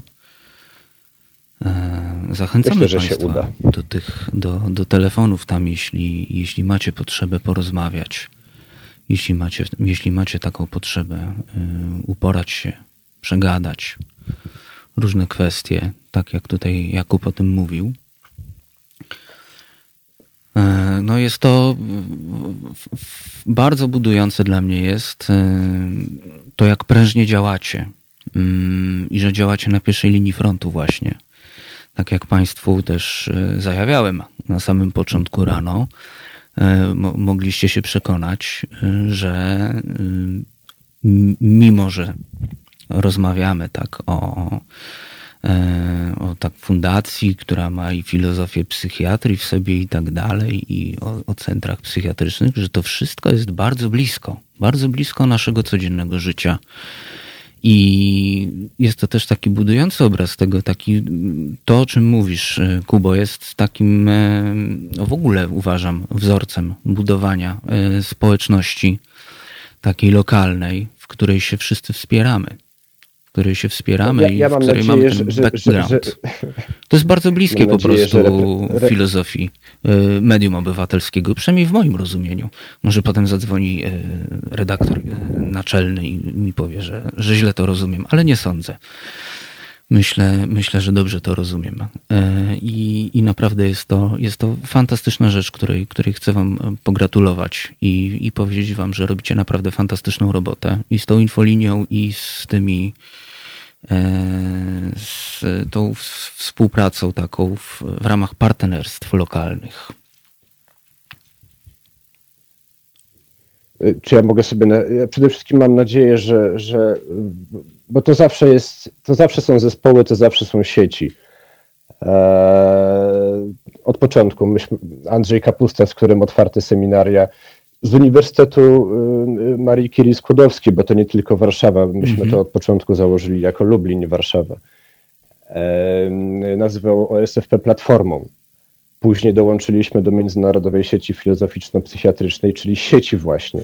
To zawsze są sieci, to zawsze są grupy i to to mi się wydaje naturalne. Także, także ja się cieszę, że tutaj mogę być i, i, i, reprezentować w jakimś zakresie, ale grupy właśnie, tak? bo to, to zawsze są zespoły i praca zbiorowa. E, natomiast chciałbym sobie pozwolić na drobną rekapitulację e, tego całości, bo chronologicznie z mojej perspektywy było tak, że najpierw były, e, najpierw była grupa, no najpierw, najpierw były grupy takie akademickie schowane, natomiast później e, myśmy to upublicznili w formie otwartych seminariów, gdzie podstawową, e, taką wyjściową naszą tezą była e, wielość praktyk, czy wielość sposobów opisu i próba ich uwierzytelnienia, znalezienia ich jakiejś podstawy i tych najbardziej adekwatnych. Później, tak jak dzisiaj też rozmawialiśmy, pojawiło się Mokotowskie Centrum Zdrowia Psychicznego. E, że to nie tak, że z otwartych seminariów pojawiło się e, Mokotowskie Centrum, natomiast ta, realizuje ono właśnie pewne elementy, te, o których my mówiliśmy, innego spojrzenia na problem psychiatryczny, nie tylko właśnie jako psychiatryczny, ale problem życiowy, codzienny. I gdzieś efektem tego, tym najbardziej dziś konkretnym, czyli tą infolinią jest to, że osoby, które tam pracują, mają tego pełną świadomość. I jeżeli się do nich dzwoni, to nikt tam nie będzie chciał stawiać diagnozy, tylko będzie chciał poszukać językiem życzliwości e, jakiegoś rodzaju rozwiązania czy wsparcia codziennego. I jakby potwierdzam to, co mówisz. Jest to pewna pewna fajna, bardzo zróżnicowana, z jednej strony bardziej e, teoretyczna, z drugiej strony e, jak najbardziej praktyczna e, jedność podstawowych, podstawowych no, idei czy wartości, które, które tutaj przyświecają. Jakubie, bardzo Ci dziękuję mm, za to, mm, no można powiedzieć, y, poruszyliśmy dzisiaj y, dwie kwestie y, w obydwu godzinach, równie ciekawe. Można powiedzieć, że jesteś kolejnym z przykładów tak zwanej filozofii w praktyce również i działań, działań, działań praktyków. E, działań praktyków, e, mimo że humanistów, to praktyków w sferze publicznej. O, A, tak. Mimo że to, to, to szczególnie tak. No to tak trzeba podkreślić, bo wiesz jak to jest z obrazem humanistów w przestrzeni, w przestrzeni publicznej. My to jesteśmy teraz, wiesz, nic nie warci, bo, bo, bo, bo, bo, fizycy i chemicy są, są, są najświetniejsi. E, bardzo Ci dziękuję za rozmowę, e, za przybliżenie nam e, tego, jak partnerstwa lokalne działają. Myślę, że było to dla Państwa również bardzo inspirujące, aby budować takie wspólnoty. E, wokół siebie, w najbliższym otoczeniu. E, dziękuję Ci, Kubo. E, rozmawialiśmy z doktorem Jakubem Terczem z zarówno OSFP, czyli Fundacji Otwarte Seminaria Filozoficzno-Psychiatryczne, jak również ze specjalistą do spraw partnerstw lokalnych Mokotowskiego Centrum Zdrowia Psychicznego przy Instytucie Psychiatrii i Neurologii. E, ja Państwu bardzo dziękuję za dzisiejsze spędzone wspólnie trzy godziny. Dziękuję też Kajetanowi, który nas fantastycznie tutaj realizował. E, zapraszam Państwa już na 15, e, gdzie usłyszycie się z głosem szczerej słowiańskiej szydery, czyli Wojtkiem Krzyżaniakiem w Państwa odbiornikach. Zapraszam też na resztę oczywiście dnia z Halo Radio. A już jutro, 13.15, E, usłyszycie Państwo premierową audycję, e, premierową audycję e, naszą najnowszą.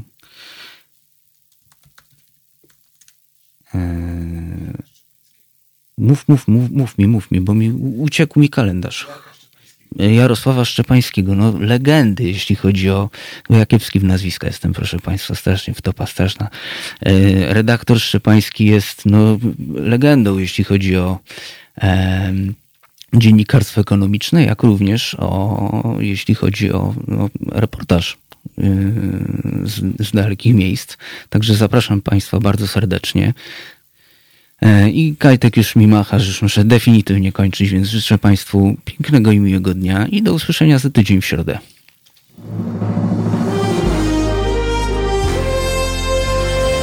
To proste.